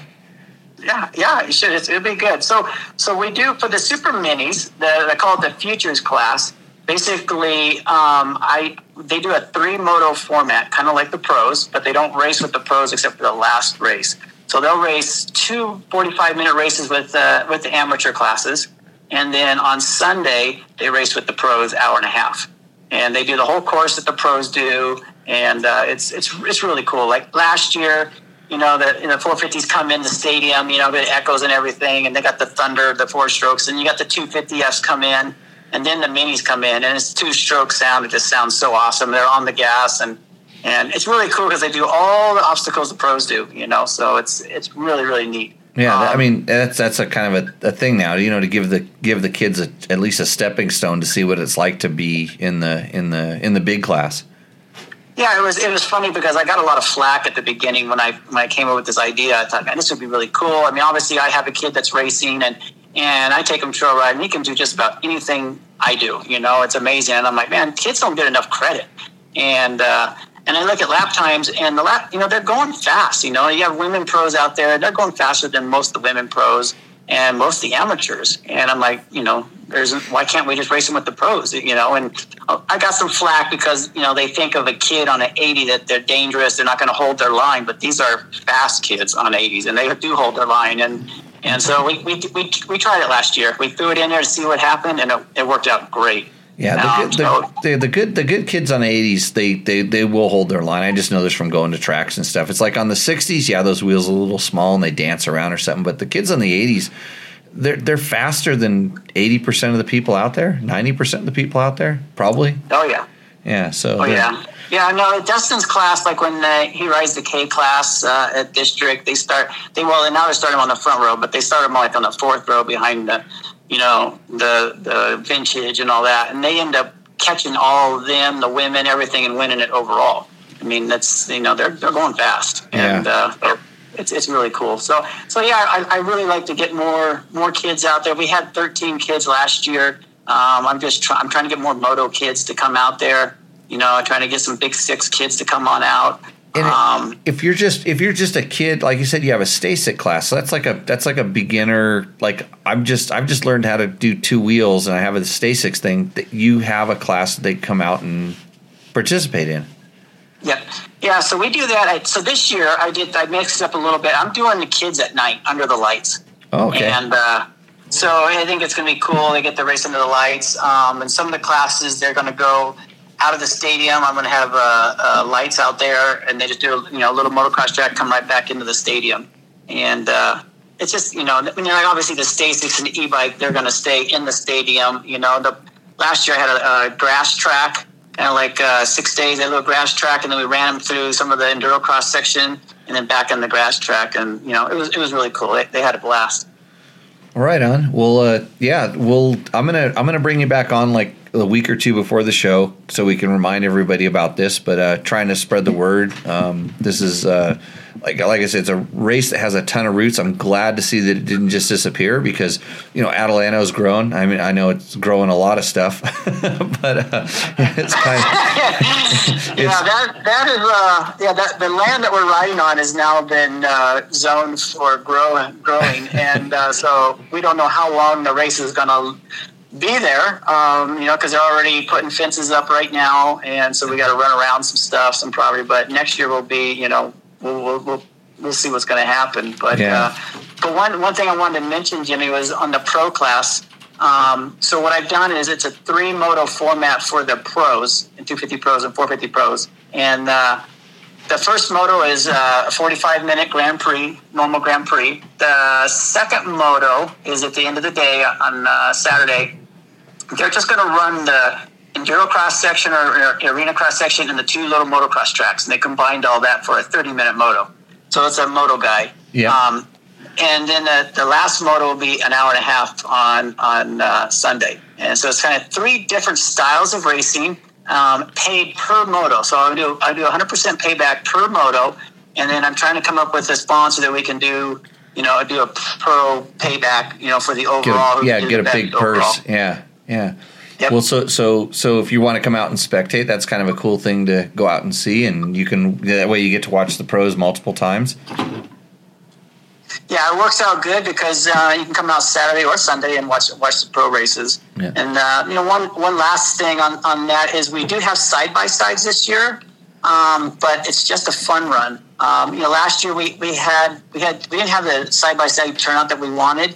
Um, so this year, suspension or Supreme Suspension is a, a big sponsor of ours, and uh, and he he sells products like suspension lifts for your you know for your Ford, Chevy, what whatnot. And so we are, you know, he's basically behind this whole side by side fun run, and and and basically it's it's he wants to get the people that are on the couch that have a side by side that want to go out and go on a, around a race course, Right. And basically, you know, you just have to have the, you know, the particulars, you know, belt and suit and helmet and that stuff, but. Just so it's a basically a forty-five minute. It's not a race. It's to go out there and just pound the course and you know roost the corners, go over the jumps, and just kind of for the people Dude. that never get a chance to get on the course. You know, Those So- guys actually, we should put up a sign here in Pahrump because we have those guys driving around town all over. Like they need to go there, not, not not here. So so you can you can go to www.adelantogp.com to find out more information. Yes, that or Best in the Desert. Okay. Um, everything everything's on the Best in the Desert site also. Oh, really? Cool. Well, right on. Yeah, they, Um, they've been really good because they, you know, they really. I've known those guys. You've known those guys forever, and uh, I reached out to them, and you know, they're they're really supportive of, of this event, and they're helping me out a lot, and I really appreciate that. That's cool. Um, so the the the interesting thing here is, uh, do you remember when we, we were um, uh, kidnapped in uh, Chile? Do you remember this? Kidnapped in Chile. Yeah, Um, remember we went. You, you I, I was down there and you came down. We we had to race. Uh, well, I was told I was going to race the enduro championship, but then we ended up racing an arena cross or something, or a, in a cyclodrome. You were racing the ATK 250. You were the Chilean Oh, yeah. 250 Supercross champion, and I was the Chilean 125 Supercross champion. You- and and then you and then you couldn't leave because you didn't take your bike with you. Um, I vaguely remember that. I remember because that bike was that bike was already down there. That 406. That was a, a rocket of a machine. You mean a rock, a rock. yeah, rock. Yeah, you're right. But yeah, that, that was a fun. There was Oh, another American wait. down there. Uh, uh, not me. Besides me. Yeah, There was- was, another American. He was like he, he would he just he kicked everyone's butt down there, and that was like you know But I thought, but, but I thought you. So, so wait, you won the 250 Supercross championship on a 406 no, it was an open class. open class. but it, it ran like a 125. okay. so, anyways, yeah, maybe maybe next time we'll get into some of the, the uh, some of the old uh, the old history, some of these crazy ass stories. So, but anyways, th- Ty, thanks for coming out. So, what? Um, so you are still making a lot of crazy products. Yeah, I, I do. I, I haven't been really aggressive with it. Um, obviously, funding, but I do make a lot of stuff for the factory teams with uh, you know KTM Husky, Gas Gas, um, Factory Kawasaki. Order some stuff here and there. Um, so you know, yeah, I, I stay busy with that. I you know I've had products. You know, I've had tire irons, the tire changers. Uh, you know, uh, drain plugs. A lot of that stuff's been been copied. You know, everyone's kind of jumped jumped on the bandwagon. Um, so it's you know, it, is what it is. It's kind of like you know, it's it's hard to it's it's a lot of work to promote a product nowadays. You know, and uh, it takes a whole crew, and I don't have that crew here anymore. So you know, I, I work on bikes. I work on suspension. Um, you know, I just kind of do whatever it takes to you know to uh, to keep the doors open. Uh, my last product that I developed was the fuel filter, and uh, for the four strokes. Right. And we were we were had issues with that, that little screen clogging, and then you pull it out. Now there's no screen at all, and it goes right to the injector, and you know clogs that up. So you, you have so for like the KTM's, you have the one. It's a big filter that replaces the connector. So yeah, so you, you put the one side is a filter. So basically, you run the small filter, the gray filter, and then if that clogs up, I have a big filter behind it. It's like a 12 micron filter because that, that small filter is like a 20 micron. It, when they first came out with it, it was a smaller micron, but they kept exploding because it just you know it was too much pressure for that little filter. So they end up going to 20 microns. So I, I leave that one in there, and then I back it up with a 12 micron. So if you're out on the trail, the thing starts running like crap, you can pop that out and you have a backup. And you still, yeah, you still have something to keep going. I have, I have those on a couple of my bikes. I'm not going to kid you. They- Those things are, those things are pretty cool. I got them through Rottweiler Performance. So, Yeah, yeah. Chris, Yeah. Chris was Chris. He, he goes, hey, check this thing out. This is way better because I think there was the other company was what it was like a it was a Golan filter or something. Yeah, Golan. Yep, yeah. And Yeah, we, we, we used those at the beginning, but we had some issues with those, and so I just I just came up with you know I just wanted something that was more simple that you just you know clicked in, clicked out, just like normal. And this this goes back to like what your your dad used to do. So your dad had Terry cable for Yeah, forever. yeah. He still has he still has Terry cable. We we still make cables. He actually you know we made some cables for for my kid's bike because we run a different throttle on it and. uh but yeah, he's still making cables, and uh, he does some Harley shocks now. He has a position sensitive Harley shock that he that he promotes, and it's really good. And uh, um, he has a machine shop. He makes a lot of parts for like he makes stuff for like Race Tech and uh, you know some uh, like some of the tools for Race Tech he, he makes and stuff. Yeah, cool. Well, if if we had you on the Zoom call, we would we would keep you around for Rooster Endo because I know you were excited about this. You wanted to you wanted to check out everybody's Yeah. bikes, but I next- sent him the pictures of the bikes. Yeah, next next time we'll next time we'll get it a little more sorted out. Yeah, and because because I, I I like it when someone else comes in here and and uh, tells everybody what we really think. Because Logan Logan Logan's my co-host. He's a little bit quiet. He doesn't talk too much, which is sometimes good, sometimes bad. Uh, Logan, you going to Adelanto Grand Prix? Yep. Oh, his dad just said, "Yeah, you're going." You got- We're you- gonna sign him up. yeah, you got another. You got another customer right there. You, you riding your Stacyc? Uh, you can take the YZ125. Okay. Yeah, look at him. His eyes light up. He's like, "Yeah." Logan. Logan's. Logan's. Uh, he's he's hanging around me too much. He actually likes his PDS. He liked my PDS shock better than his his uh, Linkage shock. So. Oh boy, Yeah. you're brainwashing him. uh, Ty- Tywin, you know how to make them work. You know how to make them work. That's true. cool. Hey, well, it's good talking to you. We'll we'll talk to you sooner when we get closer to that race. And uh, thanks for helping out Tech Talk Taco Tuesday. We're gonna start running that banner up on our ad thing here and telling everybody about that race. All right, thanks, Jimmy. I, I, appreciate am it. not I'm not coming out of retirement. I don't think. Allegedly. I know. I, I ran into Rosler at the King of Hammers, and uh, I told him about it, but he's, he wasn't coming out of retirement either. Larry's not coming out either. Yeah, I because I'm just worried Mike Bierman's going to beat me on a mini bike again. so oh, jeez. right on. All right. Okay, we will uh, talk to you soon, Ty. Thanks a lot. All right. Thank you. See you.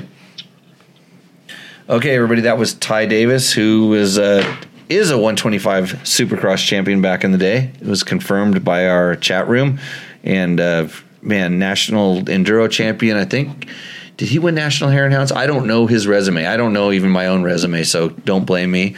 But uh, and Ty also makes coolant, by the way. He has he has coolant. Yeah, it, if if you search Zip-Ty racing, you will see some cool stuff. His stuff. He's not a guy that just like just shovels products out there. He actually he's a racer that's trying to make stuff that's better than what's out there. And when he talks about he's making it for the factory teams, and the reason that the factory teams come to him is because they know his stuff works. And and like I said, I have some of those little little things on on some of my bikes. So that fuel filter for one is a is a really cool, super high end uh, thing, and it just it it takes it just adds an extra level level of safety and integrates it into an existing part, which is kind of that's uh, how it works. So I need to start remind. I need to start uh, telling people they need to bring uh, headphones on oh, Zoom. Yeah, yeah, because that's that's what. Let's not. We had this problem with Andrew before, so that let's I- not. Let's not. do- But Andrew had the headphones right there. Yeah, yeah, He's so it's ready to quick go. fix, but 'Cause this he, is a- he he does did he does these things all the time because Right. he's a famous Dakar racer, Supercross guy, Supercross guy. Yeah, yeah. So he's used to this. I I wouldn't have known unless I'd learned from making the same mistake, mistakes. right. So hey, it's time for our commercial, Commercial break. break, and then we'll come back with some We're gonna come back and Rooster Endo. Are you ready for Rooster Endo, Logan? Yeah. You sure? You're all wound up. Yeah. Yeah. So you you've got you've got the contestants. Mhm. Are they good? Am I gonna like it? Or do I have to have another beer? Uh, Actually, I'm gonna have some number one tequila. Look at that. Been taking a little while tonight to get to this, but uh, it's been a busy show. So okay, we're gonna take a commercial like break. We'll see you in a little while, and uh, we got more questions to come to. Lots of lots of lots more show to go. Mm-hmm. Okay, Oh, yeah. see you in a little bit. What's up, Moto Buddies? Mike here from Taco Moto Co. What is the Taco Touch? It's the best service in the industry. Virtually 24 7 tech support via email or text. And it's like having a dirt bike doctor on call every day of the year, helping you fix your bike or recommend parts or setups for you. If you've ever received an order from us, you know that the Taco Touch extends to our fulfillment, and our orders come with the coolest stickers that you've ever had uh, buying parts from anybody before, and a handful of root beer barrel candies. Um, all of our Taco Moto Co branded components come with a no questions asked lifetime warranty, and we'll even extend out the warranty of other manufacturers, OEM, and aftermarket parts where we can, sometimes for life. We test and tune endlessly and exhaustively and obsessively. We're trying to destroy everything that we can before you get your hands on it to look for weaknesses and to improve it or to make recommendations to the manufacturer. And if it's something that doesn't uh, meet grade, then we don't offer it on the store. Everything that we carry is something that we have personally used, tested, and ridden and raced and knows meets the, the high taco touch demanding standard. Go out and get some adventure. Welcome back to Tech Talk Taco Tuesday, number 129, brought to you by Yamaha, Taco Moto, Scott Sports, Klim, DDC, Trail Tech, and the Adelanto Grand Prix. If you're in the uh, western United States and you're thinking about racing a Grand Prix, the Adelanto Grand Prix would be a great place to start or go to or do another crazy race. Um, Logan, what time is it? Rooster Endo time. Rooster Endo. This is everybody's favorite segment. This is where you send a picture of your bike with a description of it or a video under two minutes. Which, by the way, we got finally got one that was under two minutes. I didn't have to send them back and ask ask for them to edit it down. Right. Um, so you send us in your bike, and then we analyze it. Our expert committee over here talks about it, tells you what we think, and then uh, we tell you whether your bike roosts or endos. So let's get right into it, Logan. Who do we Mitch got? OGB has a stock 322 two stroke and 250 21 two stroke Sherco. Just 1352 gearing. Okay, I'm already confused. What what bike? Shercos. It doesn't. sh- It didn't. The printer printed them out pretty dark. These are two Shercos. Oh, the printer printed it out, but so we're looking at a 250 and a 300. Yeah. Sherco. Hmm.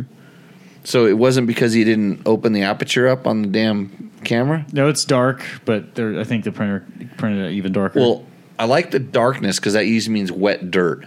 Oh yeah, Look at that area. look at that. Yeah, that's and- wet dirt. and that's I'm that. in on that riding area. Hey, I've been I've been riding there before.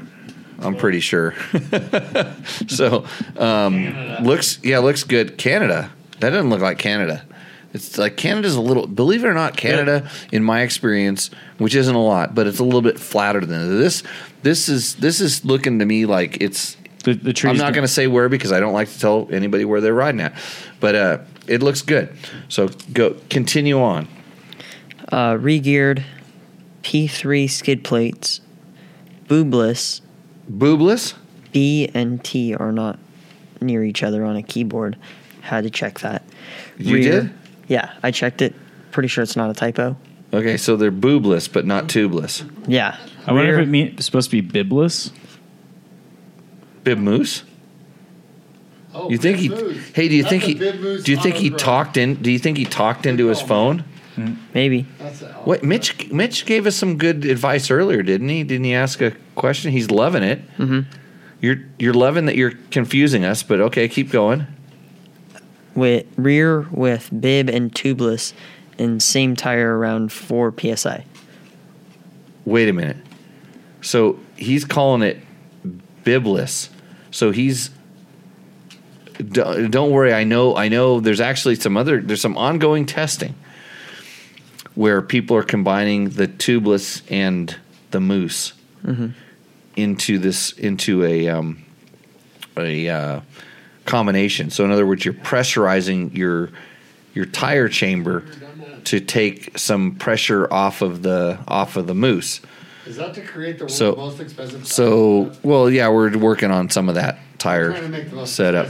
Well, you're trying to get you're trying to get your tire to last your mousse to last longer. Um, I haven't tested it. I've tested something like that, but I haven't tested tho- that particular system, the one that involves the tubeless inside of the because the tubeless would actually because the tubeless system actually pinches the bead up against the tire or up against the rim. So when your mousse starts not allowing your tire to crush down, it could be a really it, it could be a really good system, although it adds weight and complexity. So it just depends on um, boob boobless. That's what he calls it. Boob boob. I where do you get boobies in this? I think that's just what he's calling it. The mix of boob and tube. Bib Well, and tube. Bib. Okay, so bib. It would be bib bibless. But he's he's got a fascination with boobs, like I think a lot of people do. Um, so that's a sidewall is solid for less wallow and better side hitting, and it won't slip. I don't need two rim locks. Uh, we're trying to decide where this thing roosts or endos. I don't know anything about your bike. I'm just fascinated with boobless at the, at the moment. I I I see Mitch posting a lot. I think I, he's on the the books of faces. He's a Facebook. Yeah, he's coming on the Facebook. Yeah, thing. yeah. Do you, Mitch? Do you have a lot of different like odd bikes? Are you the kind of guy that just does not ride a KTM or a Honda? Something tells me Maybe. he's maybe. he's this guy. There's another there's another guy also that that like he has Huskies and Shercos and SMWs and all this stuff like this. Um, boobless equals dude. Huh? Like man boobs? Curly? No, just if you don't have boobs, you're probably a dude. Okay. Okay. Boobless. Oh, boobless equals a dude. I got that now. Can we table this discussion? we have to t- decide. Okay. You were right. Why is that? He Oh. has a ton of different bikes. Oh, he does. Yeah. Okay. Does not have a 570 Husaberg. About time. Yeah. Yeah. Come on. You thought we couldn't go a whole show. You thought I'd just uh, forget about this. Um, I'd say middle of the road. I, I don't know anything about his bike other than that we're just fascinated. It's like, oh boy, I'm gonna get in trouble if I start saying. This. It's a Sherco. Who knows? Well, I know it's a Sherco, but we now we're just fascinated on its boobs list. Yeah. we don't care anything else about it. Well, it doesn't have a whole Okay, lot. Roos, go ahead, put it up there, Logan. Here's a pen. Put it up there. We'll start working on the next one. Richard. The picture's horrible. I don't know anything about the bikes and whatever, Silveria. but it has boobless, so it goes wins. So no, the picture's actually really nice. Just I had to cut out most of it. It's actually a really scenic photo, Oh, well, what are you doing editing their photos for them? so it can fit on the Rooster Endo board. Okay. You don't have to print it. There's some scaling or something like that. I don't know how it works. Okay, what's next, Logan? What do we got? Richard's Silveria. Richard. Uh oh. Uh, 2021 KTM 500 six days. Taco Get ECU FMF 4.1 Ti. DID X Ring VX3 707 racing suspension slash valve slash sprung. Seat concepts. Moto minded epic kit slash Baja designs. When are you going to get to the bomb? Is it coming? I don't know what a bomb is, but The bomb? Oh, you'll you'll hit it. I'll I'll let you know. CMT Carbon Michelin Road 5 VR front slash rear. Koso air fuel ratio gauge. Michelin Road. Mm-hmm. The slicks. Do you see the slicks on it? yeah. This is this show is brought to you by dirtbiketest.com where we ride on things that have knobbies. How why would you take a perfectly good dirt bike and put slicks on it? He's got he's already got a street bike in there. I love the American flag in the background. I'm into it. I like the Michelin banner in the background. I like the KTM flag in the background. But you put slicks on your stinking dirt bike when you have mm-hmm. a street bike in the back. Hold on, that's street. That's not a street bike. That's a because it has knobbies as well.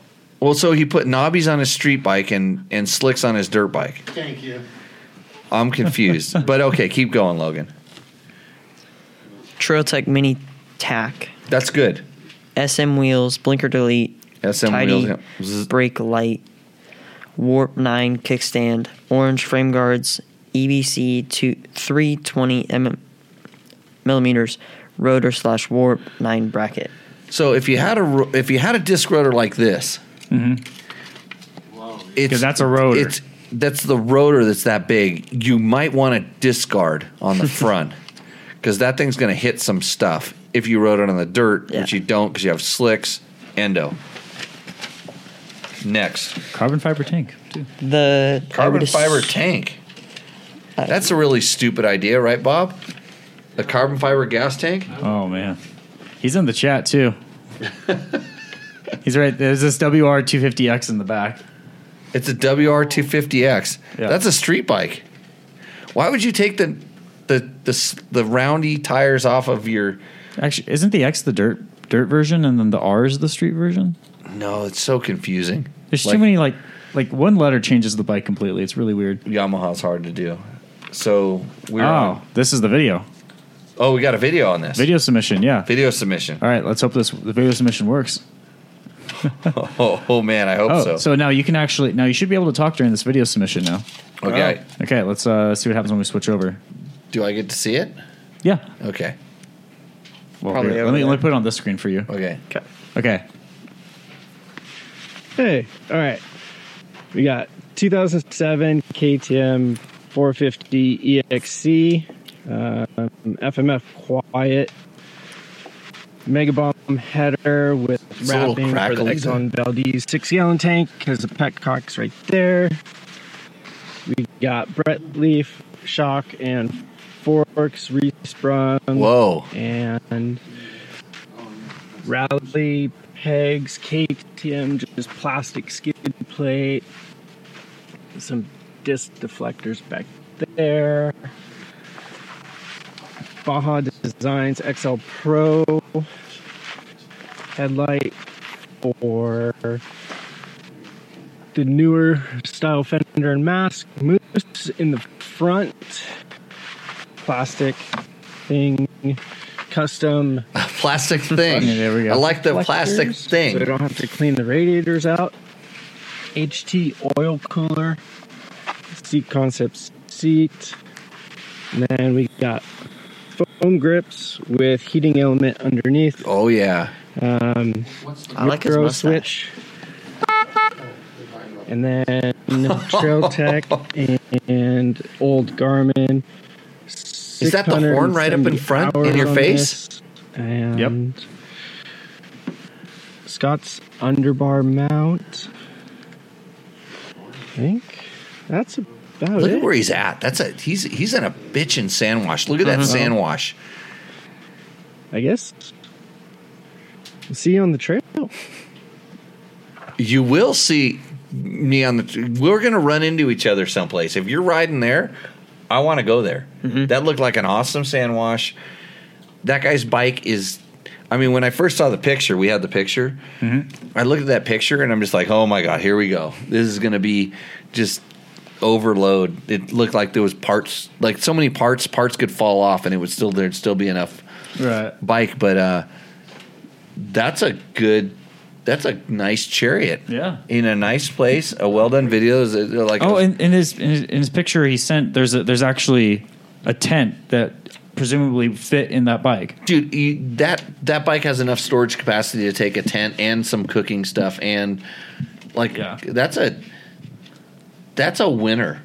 That That's- bike, that's- it, it's a, and it's an older bike. It's not even the new one. The only pro- the only problem with that bike is it has a carburetor. Right. But he he he dro- I know it's not the bike's fault. he dropped he dropped Brent Leaf suspension, which is Mm-hmm. like I guarantee you that suspension is good because the the Brent would not do it unless he was tuning it for you. Mm-hmm. So that's that's good. That's that thing's a that's a ringer. That's a really good Yeah. bike. Um, and a well done video, by the way. I don't know why it was clipping. I think that was my producer over there. What, he, he jacked up the sound or something. The sound levels were messed up. Maybe. No, that was a uh, File was too big. I think it was a when I downloaded it, it because I just hit, it just didn't Oh, download you- correctly. Yeah. so we're gonna blame these- the computer. One of these days we'll figure this stuff We're out. not gonna blame the fact that I didn't check it once I downloaded it. Right. You know, you, what, you got a lot of extra spare time around here. Where's that photo at? Mm-hmm. What do we do with it? Right here. Okay. Roost. Hi. Okay, That's- next. that's up there. Yeah, it's up there. Right now, I'm, I'm just not even going to deny that that is currently our ongoing winner. Plus, the other thing I said, if you if you submit a good video, you're going to win this time because we because we just were lacking on the video ones that I like. Especially when you show me a really bitchin' sand wash that I want to ride in, and now I'm it's all I'm all I'm thinking about. It's like I want to go up that sand wash, mm-hmm. like on a Husaberg, taped. Like that sand wash won't look the same afterwards, but Sa- Sound wash Yeah. sounds to make you fall asleep. so okay. Evan Michael. It eat it eats whoops with the camping gear. Well, probably not. but and uh, Curly says, uh, K- Kyler, Curly Kyler, um, hey, carbs are reliable and easy to fix. Yeah. No, no, no. The the carbs are reliable. They're reliable and easy to fix. Not. The, I well, I guess I have to wait twenty years to figure out how much of how problematic my fuel injection becomes. Mhm. So we'll see. Okay, we got a adventure bike. 2015 1190 on a trip out to Colorado. Rottweiler Stage 3, Power Commander, Dampener. All the goodies. Was a really cool trip. Camped and fished for a week off the bikes. All the goodies. That's an exhaustive list. like I see, I see an uh, a Prokovich. Ac- ac- a pro, a, Prokovich. There you go. You know, I, I actually met the owners of the company. Yeah. and I mispronounced it. I couldn't. I couldn't pronounce it properly. It's more like a Krabovich, but it. Ac- Oh, I you know what I I never Common one. Yeah that's not right either. Yeah they they, they, they they told me how they told me how to say it and the problem is I was probably so intimidated at the time because I said it wrong. Um, acro. Just call it acro. Yeah it's it's that. Um, so if you got Rottweiler stuff on it it has too much power. So you don't need that.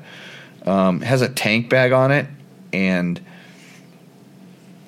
people say I've heard that the only reason that I don't like tank bags is because I have sensitive nuts.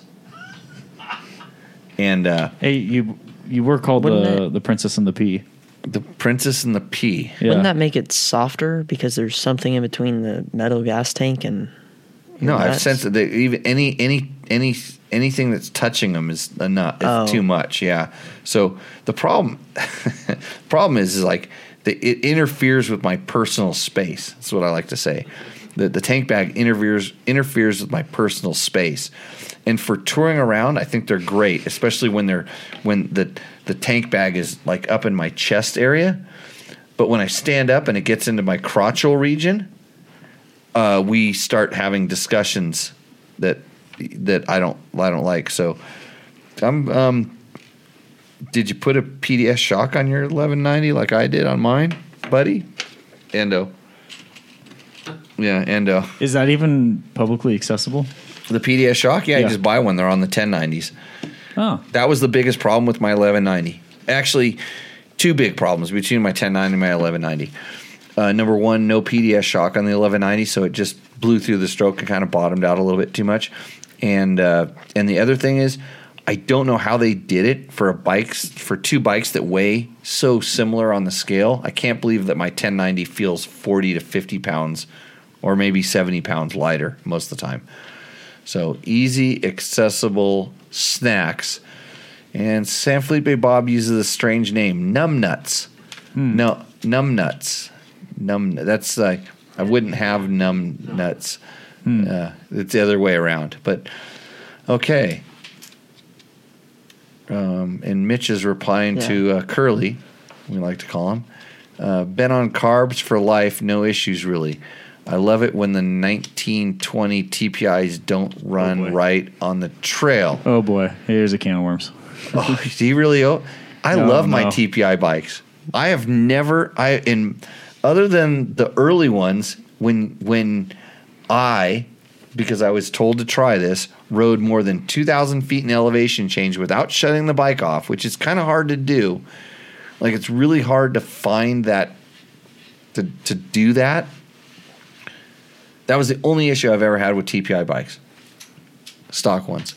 So I know some people they stall easy on, but I think that's your clutch control. and I know other people like they, they their bikes don't Yeah. idle. Their bikes don't idle, but I have no idea how that happens because I've tried to simulate that condition on my bike and other people's bike, and I don't have that problem. So I'm not saying that KTM is perfect, but I'm telling you what, for trail riding purposes, and I rode mine around at the at the King of the Hammers. I rode a lot of the rock trails and stuff. I raced King of the Motos two years ago, whenever the last not the last time they had it, but the time before that. That stinking bike made stuff that I used to struggle riding up easy. There was places I was worried about being able to ride up, and it was easy.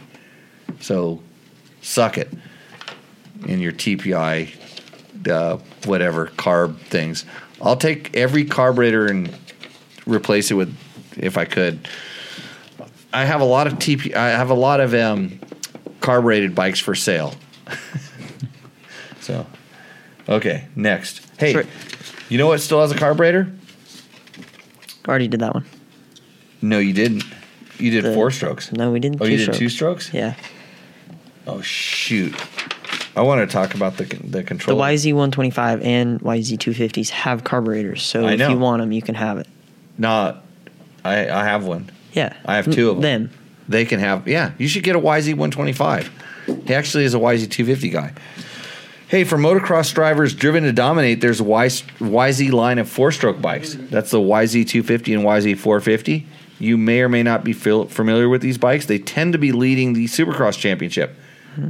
Yeah, you can try to take the guy out, and he will still come back and win the overall. And he may get wrapped around. And and Or even bike. even if you've come off another brand and you hop on the YZ, you're going to end up winning Supercrosses. Yeah. Mhm. It's it's been proven. And the reason is, then the only reason is is because of the Power Tuner app, which is available to everybody. You can just go on your phone and download it. You don't even have to own the YZ. You can download the Power Tuner app and you can play with it. And you can build maps even if you don't have the bike. But if you get the bike and you bike and you build a bitchin' map, you have an awesome YZ.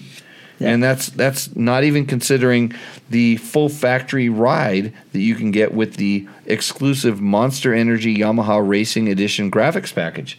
which is really kind of a side effect because when you're riding your YZ four stroke, you're not looking at it. You're riding it. Everybody Mhm. else has to look at it. Yep. But if you tune your bike with that exclusive power tuning app, the industry's only free power tuner app, you're going to be heading to Victory Zone. So visit YamahaMotorsports.com today to find your Yamaha YZ. Right, Logan? Yep. How was that read? Pulled it right out of my um, cranium. Yeah. Yeah. okay. What's next? Next Rooster Endo. Trey Thompson. Okay. With the 17 KTM 1090. Scott submount. Oh, well, hold on. Here's 1090. This Yeah. thing is 40 pound, 40 to 70 pounds lighter, and it has a PDS shock on it. Yep. Okay, but keep going. Scott sub mount Rekluse KTM skid plate wing pipe Rottweiler intake. Pretty sure he has a Husaberg 570 because he says if this doesn't make it, the Husaberg 570 is coming out. Oh, so he's got he's got he's holding so. back with his Husaberg 570. So some context behind that last comment is he submitted a bike two weeks ago and didn't get on. Oh, did get on the show. It didn't get on that show. He won last Oh. week actually because that that bike then appeared on last week's show.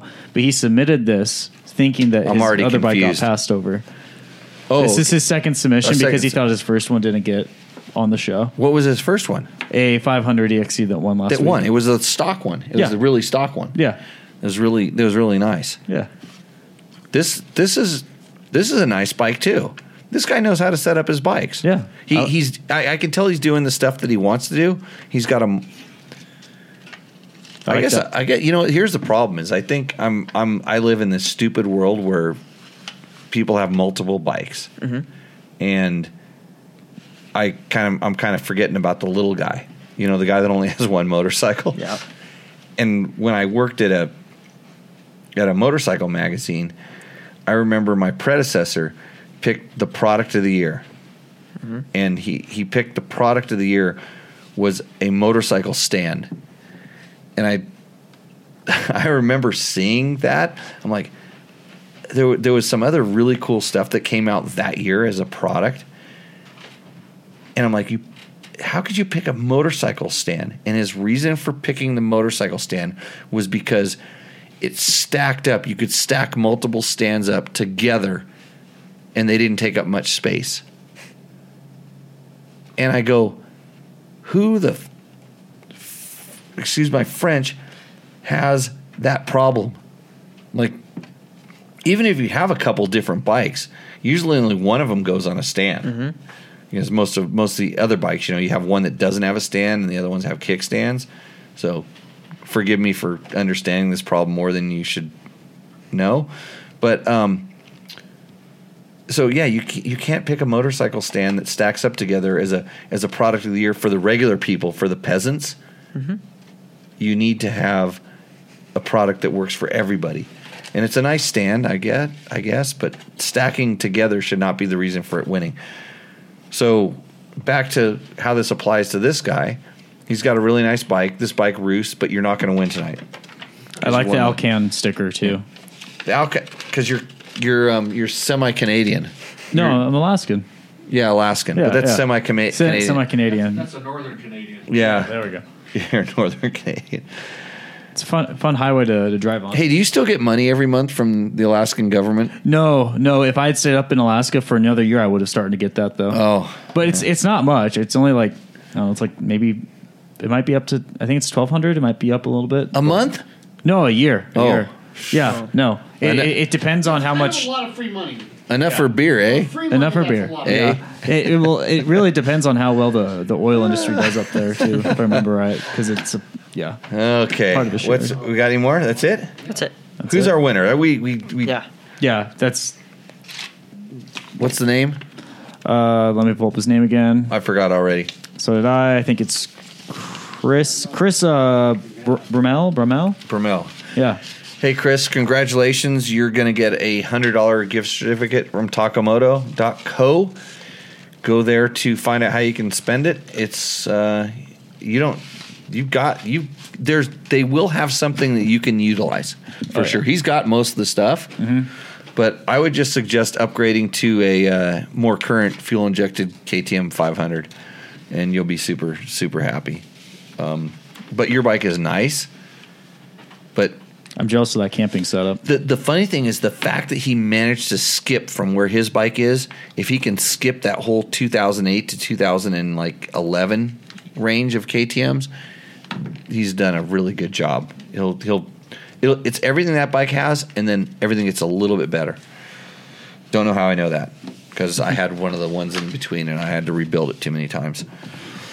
Okay, questions? You ready for questions, Logan? Mm-hmm. What does Seth want to know? Uh, 2022 YZ 250FX cold starts instantly, but once it's up to temp, if I kill it when the switch with the switch or stall and try to restart the starter, just cranks and cranks.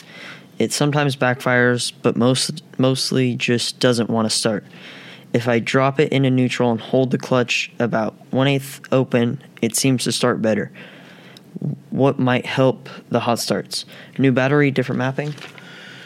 So uh, yeah, both of those things. So this is a known issue. This is the Yamaha starting on the four strokes is a little bit more. I would call it problematic than than uh, other brands and other bikes that I've ridden. Especially hot, you know, going. They start cold, they start right up, but their warm starting is a little bit. And I've asked them about this. So there is something you can do with the mapping, and it's at the zero zero position on the on the um, the power tuner app, which you can easily go in and change. And I don't have the exact answer because I think it's it's dependent on where you know where you're at, your altitude, the temperature, and stuff like that. Whether you actually make it richer or leaner. You know, you can that zero zero you can plus two or three or minus two or three on the on the fuel is what you want to do. Don't mess around with the ignition there. Just mess around with the fuel there, and you may be able to get some improvement. I've never been able to get the kind of improvement to make it instantly start back up, and I've asked about this, and so, um, but you can you can change it a little bit. So that's the one thing. I've tried a bunch of different batteries as well, higher cranking amps and all stuff. Did not make a difference. Not not any difference at all. The one thing I will say is that Yamaha, the battery that they were coming with when they went to the, I think they're still lithium batteries. They had a, like a lighter weight battery. Their battery actually has like a, um, I'll call it a like a overload circuit or something in it. So if you keep cranking on it, it'll actually quit cranking. So you go to start it like four or five times, and then all of a sudden it doesn't start until the battery sort of cools itself down a little bit.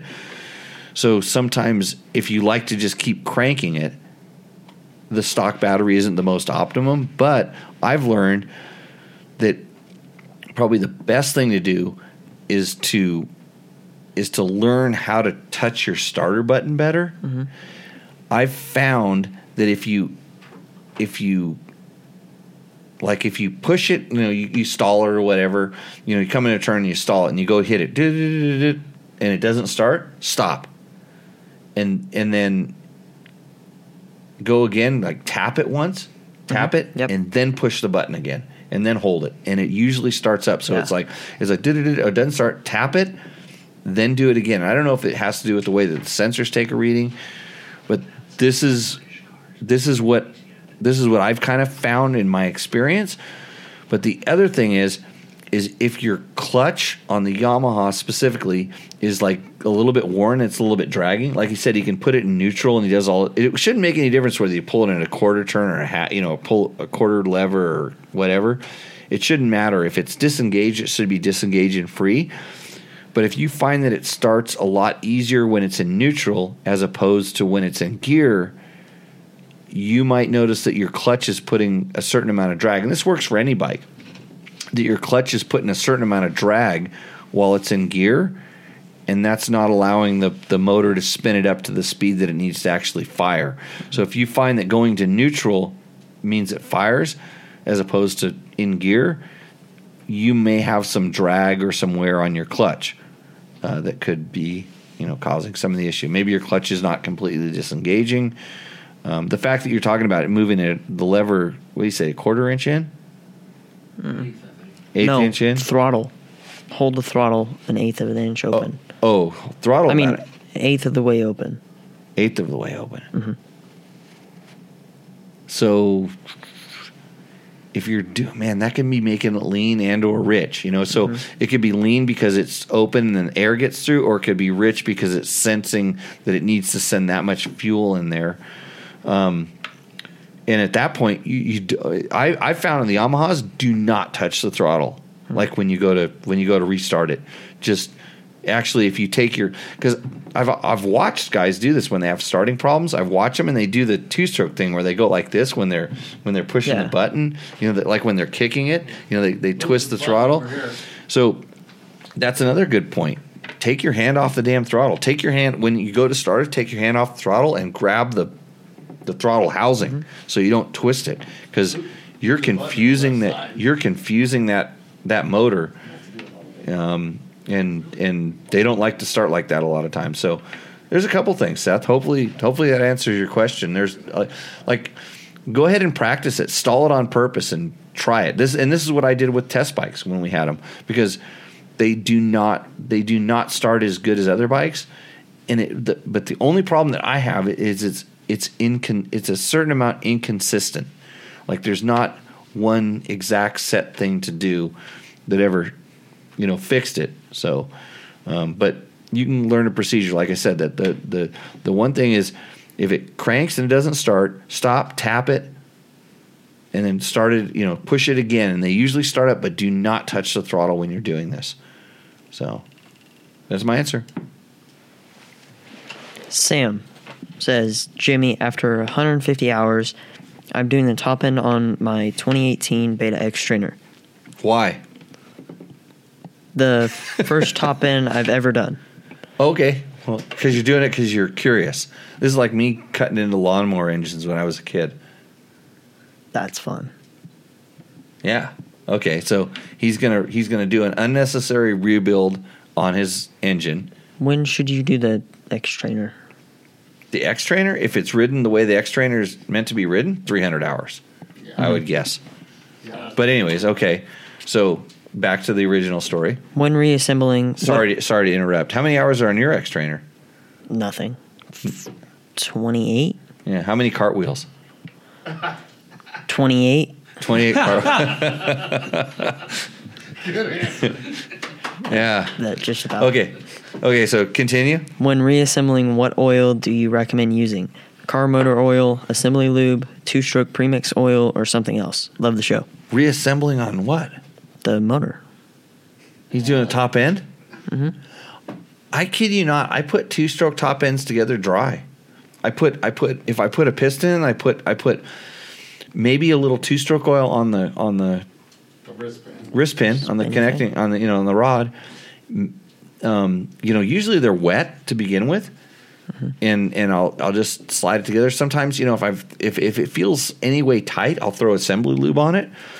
But um, if anything, a little bit of two stroke oil there, and and then I'll put together the two stroke top end dry.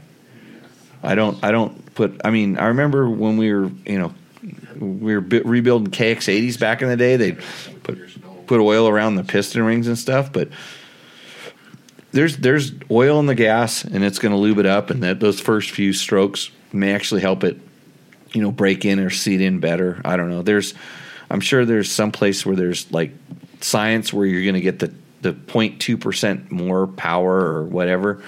Um, I, I guess if you're going longevity, you maybe would err on the side of having a little more lube on it or something. But I would just bolt it back together. I wouldn't. I wouldn't take it apart unless you're just looking to see what it looks like inside.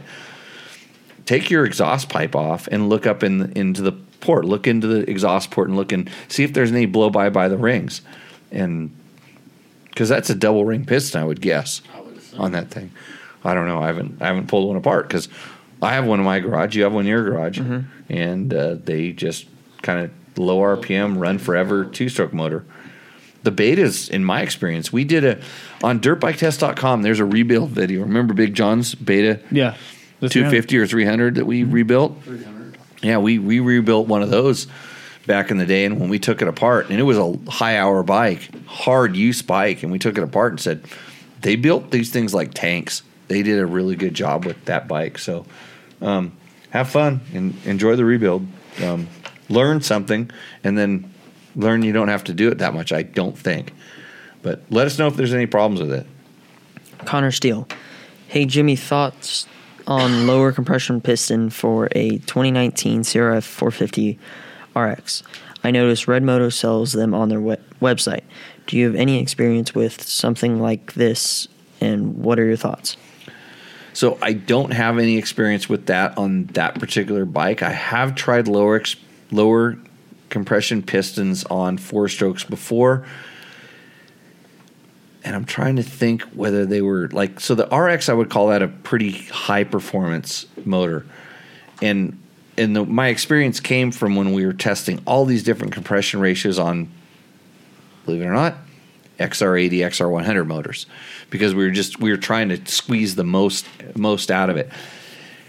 And I would think that if you're trying to tame the bike down and trying to get it to maybe rev a little bit more, it probably won't make as much torque, which I don't think is a problem. It might make it a little less prone to stalling.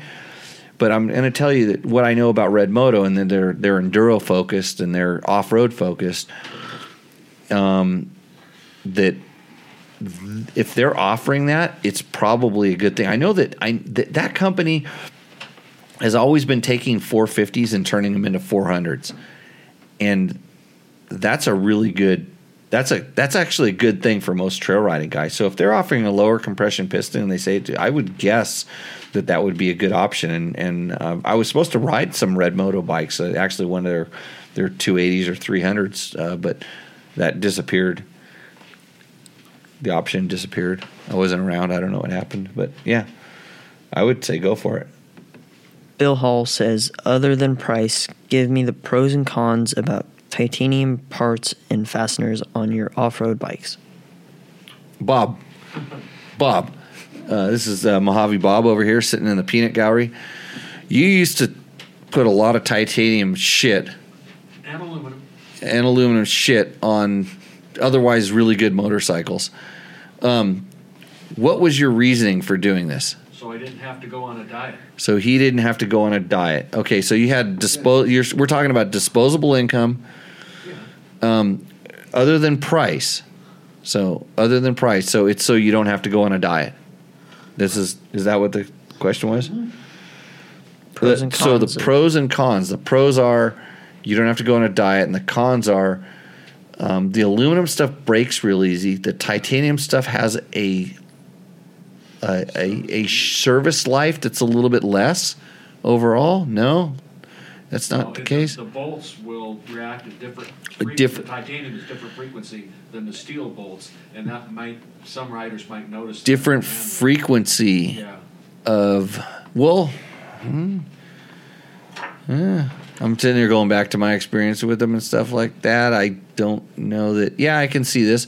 What about what about like longevity? Like, do, should be the same. sa- same same as steel, all that stuff like that. Um, corrode like it the won't. They won't corrode like steel, right? They're super expensive. Um, yeah, I don't. I don't. Other than you just get to pay more for stuff. Yeah, go for it. I guess. It's it's it really the bang for the buck on what your buddies think about it is probably a little bit lower because they don't get to see it. and it's just not. It's not. I mean, they might see the you know the outside of the bolt, but who's really looking at the bolts on the motorcycles? Well, Get some new tires. Jimmy, Okay. Uh, Bob's raising his hand. He's when it got comes to stuff something like that, stuff like this, like if really titanium bolts, incre- Increase the performance. You'd be better off going to your school. increasing the. perfor- Oh yeah, go to go to my school. You could spend the thousand bucks with me as opposed to those titanium bolts, and then everybody will notice how much faster you are, and not you don't have to stand around and profile your bike based on its bolts. Mm-hmm. It's it's kind of like it's it's kind of like wondering what's. Well, I'm not going to go there. Also, uh, we'll have a big announcement next week. Big announcement next week about schools, riding Yeah. schools. Yeah. Should you lower your bike? Video. George Well Wellrider says, Yeah, all good, but if the rider is real, lightweight like my wife, they'll never get the correct sag with stock, stock springs. And they're short, 5'1, as she is. That's when the only fix is lower bike with softer springs. Everything he said is correct. Mm-hmm. Yeah, I, I can't dispute anything that he said. the The problem is is that we don't have like a like I'll call it a mid size motorcycle. We have mini bikes, then we have full size bikes, and there's very few mid size. But you know, the X Trainer is an mm-hmm. example of this. The KTM Freerider is an example of this. There there are some you know kind of hybridish sort of stuff, but exactly what he said. You know, when you you can't go to the soft enough, they don't make a soft enough spring rate, and if they do, it sacks the whole suspension out. So there there is this you know kind of conundrum, but it, it does affect the handling of the bike. So that's the that's the that's the downfall. I haven't ridden a lowered bike that handled, we'll call it, you know, properly or adequately, and so I feel for the the smaller riders that don't get to ride a really good handling motorcycle. And if it was left to me, I would be the guy that would try to figure out how to we'll call it stiffen up a smaller motorcycle or mm-hmm. adapt a smaller mo- smaller motorcycle as opposed to try to drag a bigger motorcycle to fit the person. Soilsman ADV says Beta has engineered a 2 inch and a 1 inch lowering kit for their bikes. It has made a ton easier for me to learn riding techniques for single track. I don't jump a lot, so it, I don't mind only having 9.8 inches of travel instead of 11.8. It hasn't changed any of the handling characters of the bike. I started on a 1976 XL 80, and I don't know it had. I don't think it had three inches of sus- suspension, and that didn't keep me off of the woods and riding. I think internally lowering a bike is the only way to do it. Okay, so his XL80 had five inches of suspension. I know this because I've broken a couple of them in half and torn the uh, foot pegs off the bottom of the cases. So I'm speaking of experience there. And the fact that he didn't feel the effect of the handling is because he doesn't know the difference. It's it's just like you don't have that experience, and so it's there's something we say if you if you don't know you don't know. You know if you if you don't know you just don't know, mm-hmm. right? You, it's it's something you don't have experience with, so you just have to kind of well you can either learn by you know trying these things and and you know once you've lowered your bike go and ride a normal size bike and see if you notice a difference. And some people may appreciate the characteristics characteristics that lowering the bike presents. They make them more stable they feel a little bit more heavy heavy and stable seem to have a thing together but they they don't they don't turn on their wheels like they're supposed to and they they tend to handle slow and that's good for a novice but as you start progressing and the other thing and you, you'll agree with me on this like the reason people lower the bikes is why They want their feet on the ground. how many feet Both. is there something wrong with this Mm-hmm. because we always say if your feet come out and you're trying to touch the ground you're crashing. Both feet. Like if, if Yeah. both feet come off the foot pegs you're preparing to crash. People say i want to put my feet on the ground. Well put one foot down because if you're in balance or you at least know which side you're leaning to you can put a single foot down. And and even if the bike is tall for you you can move your butt off to the side of the seat and still get that foot down. On most of my bikes that i ride under non we'll call it non extreme enduro conditions i cannot come close to touching the ground i have a 30 inch inseam maybe on a good day um, that's when my um, my balls aren't super big and they're like raising me up off the seat because evidently I have big huevos.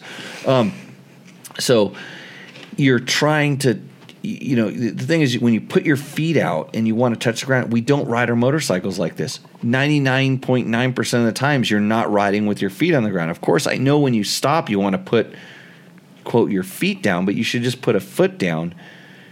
And so this whole lowering thing, and then I, you know, and I see where they chop the seats too. So there's all these different things. Lowering the suspension by the suspension, which is probably the better way to do it because at least it leaves the integrity of the foot peg to the seat top together. But once you start cutting the seat and you start scrunching up the rider, you know, your legs fold down closer, and then all of a sudden it's it's hard to go from a sitting to standing position. And you know, you know when you're riding, you're constantly transitioning between those two things. So there's a lot, lot more there to it. I wish they would design a. We need a bike for bigger dudes. We need a bigger chassis, like mountain bikes. Think about it; they come in small, medium, and large. Mm-hmm. Agreed. And it, and it's just we don't have the. It, it's expensive to do. You think about it; it's not that easy just to stretch out a frame because in order to make that frame work, you think about it. The motor. Let's just say we keep the motor in the same spot and we start stretch, stretching the frame out. It's like, well, then all of a sudden the the the plastic doesn't fit where the radiators need to be, and the and the seat you know isn't connected to the you know it's not sealing up the airbox or whatever. It doesn't just stretch so easily. There's so much more stuff than on a mountain bike where they only have to keep about thinking about keeping the crank center where it's where it's at, and there's nothing. There's not a lot of other integral parts to the motorcycle that are connected. So okay. Husky Holler says my suspension guy says the geometry is wrong on the tw- tw- 2018 Husqvarna FE compared to the FX slash FC. It is too high in the rear and is suggesting a different link for the di- the rear that will lower the b- bike. I looked it up, and the seat height i- on the FE is 10 millimeters taller than the FX. Also, the FE forks are shorter than the FX slash FC. I dropped the forks and the triple clamps. It seems to help the bike from pushing, pushing in deep sand. Or is this because of the air forks on the FX slash FC models? What do you think, TIA? TIA. I know that means something. What does TIA mean? Thanks, in advance. Thanks in advance. there we go. Really, you're thanking me in advance for what I'm going to say. So, 2018 Husky. Um, I'm sure. I'm sure I've ridden him. Uh, and the fact that he that he this is awesome. So he actually instead of just like you know buying in and saying okay, great, he actually went and lowered his fork. So he tried to raise the front end of the bike up, and this is the proper the proper technique. The things with the the Huskies is they're all on the linkage. It's all linkage bikes, so you're not. It's not like KTM where you're going between XC and uh, XCW or EXC, which is you're going from a linkage to a PDS. So I'm I'm kind of thinking back to why they would you know why there'd be 10 millimeters in seat height and where they measure the seat height is kind of in the center of the bike so that's you know that's i don't think that's a, indicative of the front end front end being lower or higher maybe that's just the characteristic they wanted to provide the bike with but did he say how much he lowered the he said it's 10 millimeters taller but he doesn't talk about how much he lowered the forks and the clamp Mm-hmm. because I, I don't I don't know that that you know the balance of the bike would be that much It is kind of different. Weird, linkage rear, but they put the KTM front end. They they put well they put the the the Xplor fork yeah and But it had the linkage rear, which does have more travel. yeah so I I don't So it's kind of Un- unless unless I was actually able to ride them back to back, um, and the fact that he wants to just straight away go to a, to different linkage was you know maybe maybe he's tested that and had some really good success with it. That might be that might be an option, but it'd be interesting to find out um, what the kind of what the the main reasoning was to to to say to say that it's it's kind of like if you're if you're happy with the way your bike works, but then you read all of a sudden like this thing doesn't do this, and then all of a sudden it does it. Well, you know, at least now you're aware of it, and then there's some changes that you could be that could be made. And so if you go and change the kind of like sliding the forks down and say, hey, maybe if my front end we're riding a little bit higher or my back end we're a little bit lower, that'd be a good thing to try. I sounds like sounds like at least there's some logic behind what he's talking about. So at least and, you know, and if and if it improved the, the the mod that you made improved it, then you're going in the right direction. So yeah. Sarah 24 UTI. What about for extreme enduro? Longtime trials rider starting to ride dirt bikes, and the seat height is ridiculous for things I usually do easy. Pivot turns, etc. I am 5'6. Um, well, you're coming from a bike that does not have a seat and, and is shaped like a V. In other words, there's nothing that's stopping you from getting your foot on the ground as far as the chassis is designed, you know, trials bike to to enduro bike. So um in in in coming from trials, you understand the the maneuverability of the bike and stuff like this. So you think about it, how, it, it's it's kind of a question of like what you're actually doing with the motorcycle, like like how you know for certain situations the trials bike is a better ride, and for certain things that the enduro bike is a better bike to ride, and how much you're kind of crossing between that, and and you're just going to come to the point where like I'm taking this motorcycle that does this and I want it to do more of this, then you're going to have to modify it or adjust Mhm. it. So I I think you know when it, when it goes to lowering and especially coming from a trials background, you know, you're coming with a bike that has a much shorter wheelbase, is a lot lighter, and that lowering your enduro bike is going to make it feel heavier and longer. And especially when you're talking about those pivot turns and what she's talking about, it's going to be harder to to get the lowered bike to do that than a normal sized bike. So, um, that's uh, that's it's a it's compromises. It all comes down to compromises, and I don't know that there's a that, that there's a simple solution to to to fixing it. So Mhm. SS. Big exception with the Extreme Enduro. I used a trials bike most of these sections around here. Now I have a f- lowered full size. That's maybe the only big adventure. Just stopping and going is irrelevant on bike size. Do the smallest lowering possible to get comfortable and just get used to it. um, so he's he's saying that he's happy with his lowering, Mhm. but he only did the minimal. He didn't lower it a ton. He just lowered it the amount that made him comfortable. Yes. Yeah, uh, and that's that's what you want to do. I uh, mean, no, I think he's asking. Oh, do you? oh, do you lower it or? No, I think just he's agreeing with it. you. He's agreeing with me. Yeah. That's strange. So big exception to, with big exception with the extreme extreme enduro. I use a trials bike. Uh, it's the only big advantage is stopping and going. Yeah, I, he's agreeing when you. when you go to, and, and it depends on what your definition of extreme enduro is. So I was thinking about this when I was riding my new to me KTM 300 through the rocks the other day, and I when I when I set George's bike up, which I raced at King of the Motos, I I ran a lot less sag in the back so I could get the bike to squat down more. Mhm. But I did not go to a lower seat or anything like that because it it it doesn't for me that wasn't the the right thing. I wanted to make sure I was able to you know because a lot of times you're kind of sitting down and dragging your feet, but then you want to be able to stand up very quickly. And having a seat where I was going to fall down more into it um, was an issue. But I did run less, quite a bit less sag. In other words, I sacrificed something on my ride height to get the seat lower, especially not so much when I was where I was supposed to be, but when I'm in the back of the seat, kind of dragging my feet like rudders, Mhm. which is a whole crazy ass technique that isn't a proper riding technique. But Mm. if you're doing this and you're doing it properly, um, it, it it doesn't make sense to, to to normal riding, but you have to be at a pretty high level. Um, not to say that I am. I just copy what I see the extreme riders doing on all those videos. You watch the videos. I watched all that. Um, the world, the super enduros.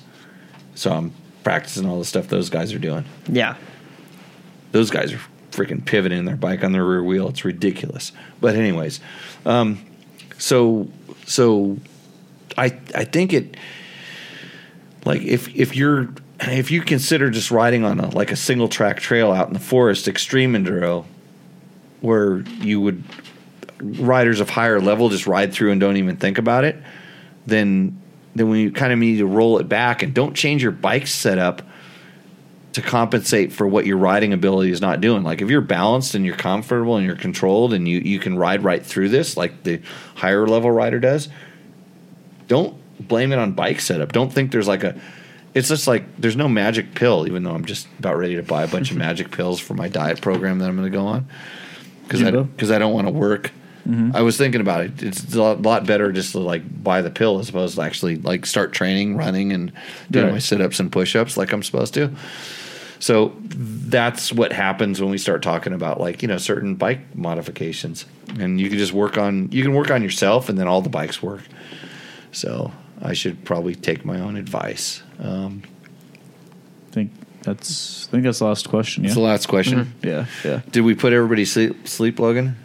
Uh, I checked, and there were 66 follower seers. Now there's 43 viewers. So we killed everybody off. Mhm. So all your girlfriends left the chat because they're getting ready, waiting for you to come over afterwards. Like like your twenty girlfriends that left the chat because they know that the show's over at usually at nine, and they're expecting you to show up. I know how it works, Logan. I was like you one day. So Logan. Logan, where are you at? Are you coming by later? Okay, everybody. Hey, with that, I want to thank all of our sponsors. I'd like to thank uh, Yamaha, Takamoto, Scott Sports, Klim, DDC, Trail Tech, and of course, start thinking about going out to the Adelanto Grand Prix. Um, I may show up, or Logan's going to show up. You can you can visit Logan. Logan's going to have his own booth out there, where he's going to start sign. He's going to sign autographs at the Adelanto Grand Prix. So we know that's that's going to bring him hundreds of more entries, like they're expecting from this show. So uh, thanks a lot. I don't think we had any questions that we missed on the chat, did we? I think we're good. It was just a bunch of people giving me crap. If you're wondering how to watch this show, um, live every Tuesday night on YouTube, on Facebook, a couple other places. You can uh, especially share this. If we answered a question or we talked about something that you think other people should know, um, you know, share this thing. This is how we're uh, this is how we're kind of growing a little bit, and uh, I enjoy that we're talking about things like boobless and tequila and uh, all the other stuff. Hey, Victor, thank you, amigo. Uh, Victor's our uh, Mexican representative, even though he's living here in the states, Yeah. uh, evidently illegally. But um, it's all good. Uh, anything else we need to wrap up? Uh, just uh, we'll have some exciting stuff to share next week. exciting stuff like next week. Uh, we have a big school this weekend. Got rally training coming on. We have a tour with Johnny Campbell going this next on Valentine's Day. There's nothing better to do on Valentine's Day than go ride your dirt bikes with Johnny Campbell, and because because if you had a really good Valentine, she would want you to be doing that. But sold out. Guess what? so you can't go. Um, okay, I think that's it. Logan, what do you say? See you out on the trail. Cheers.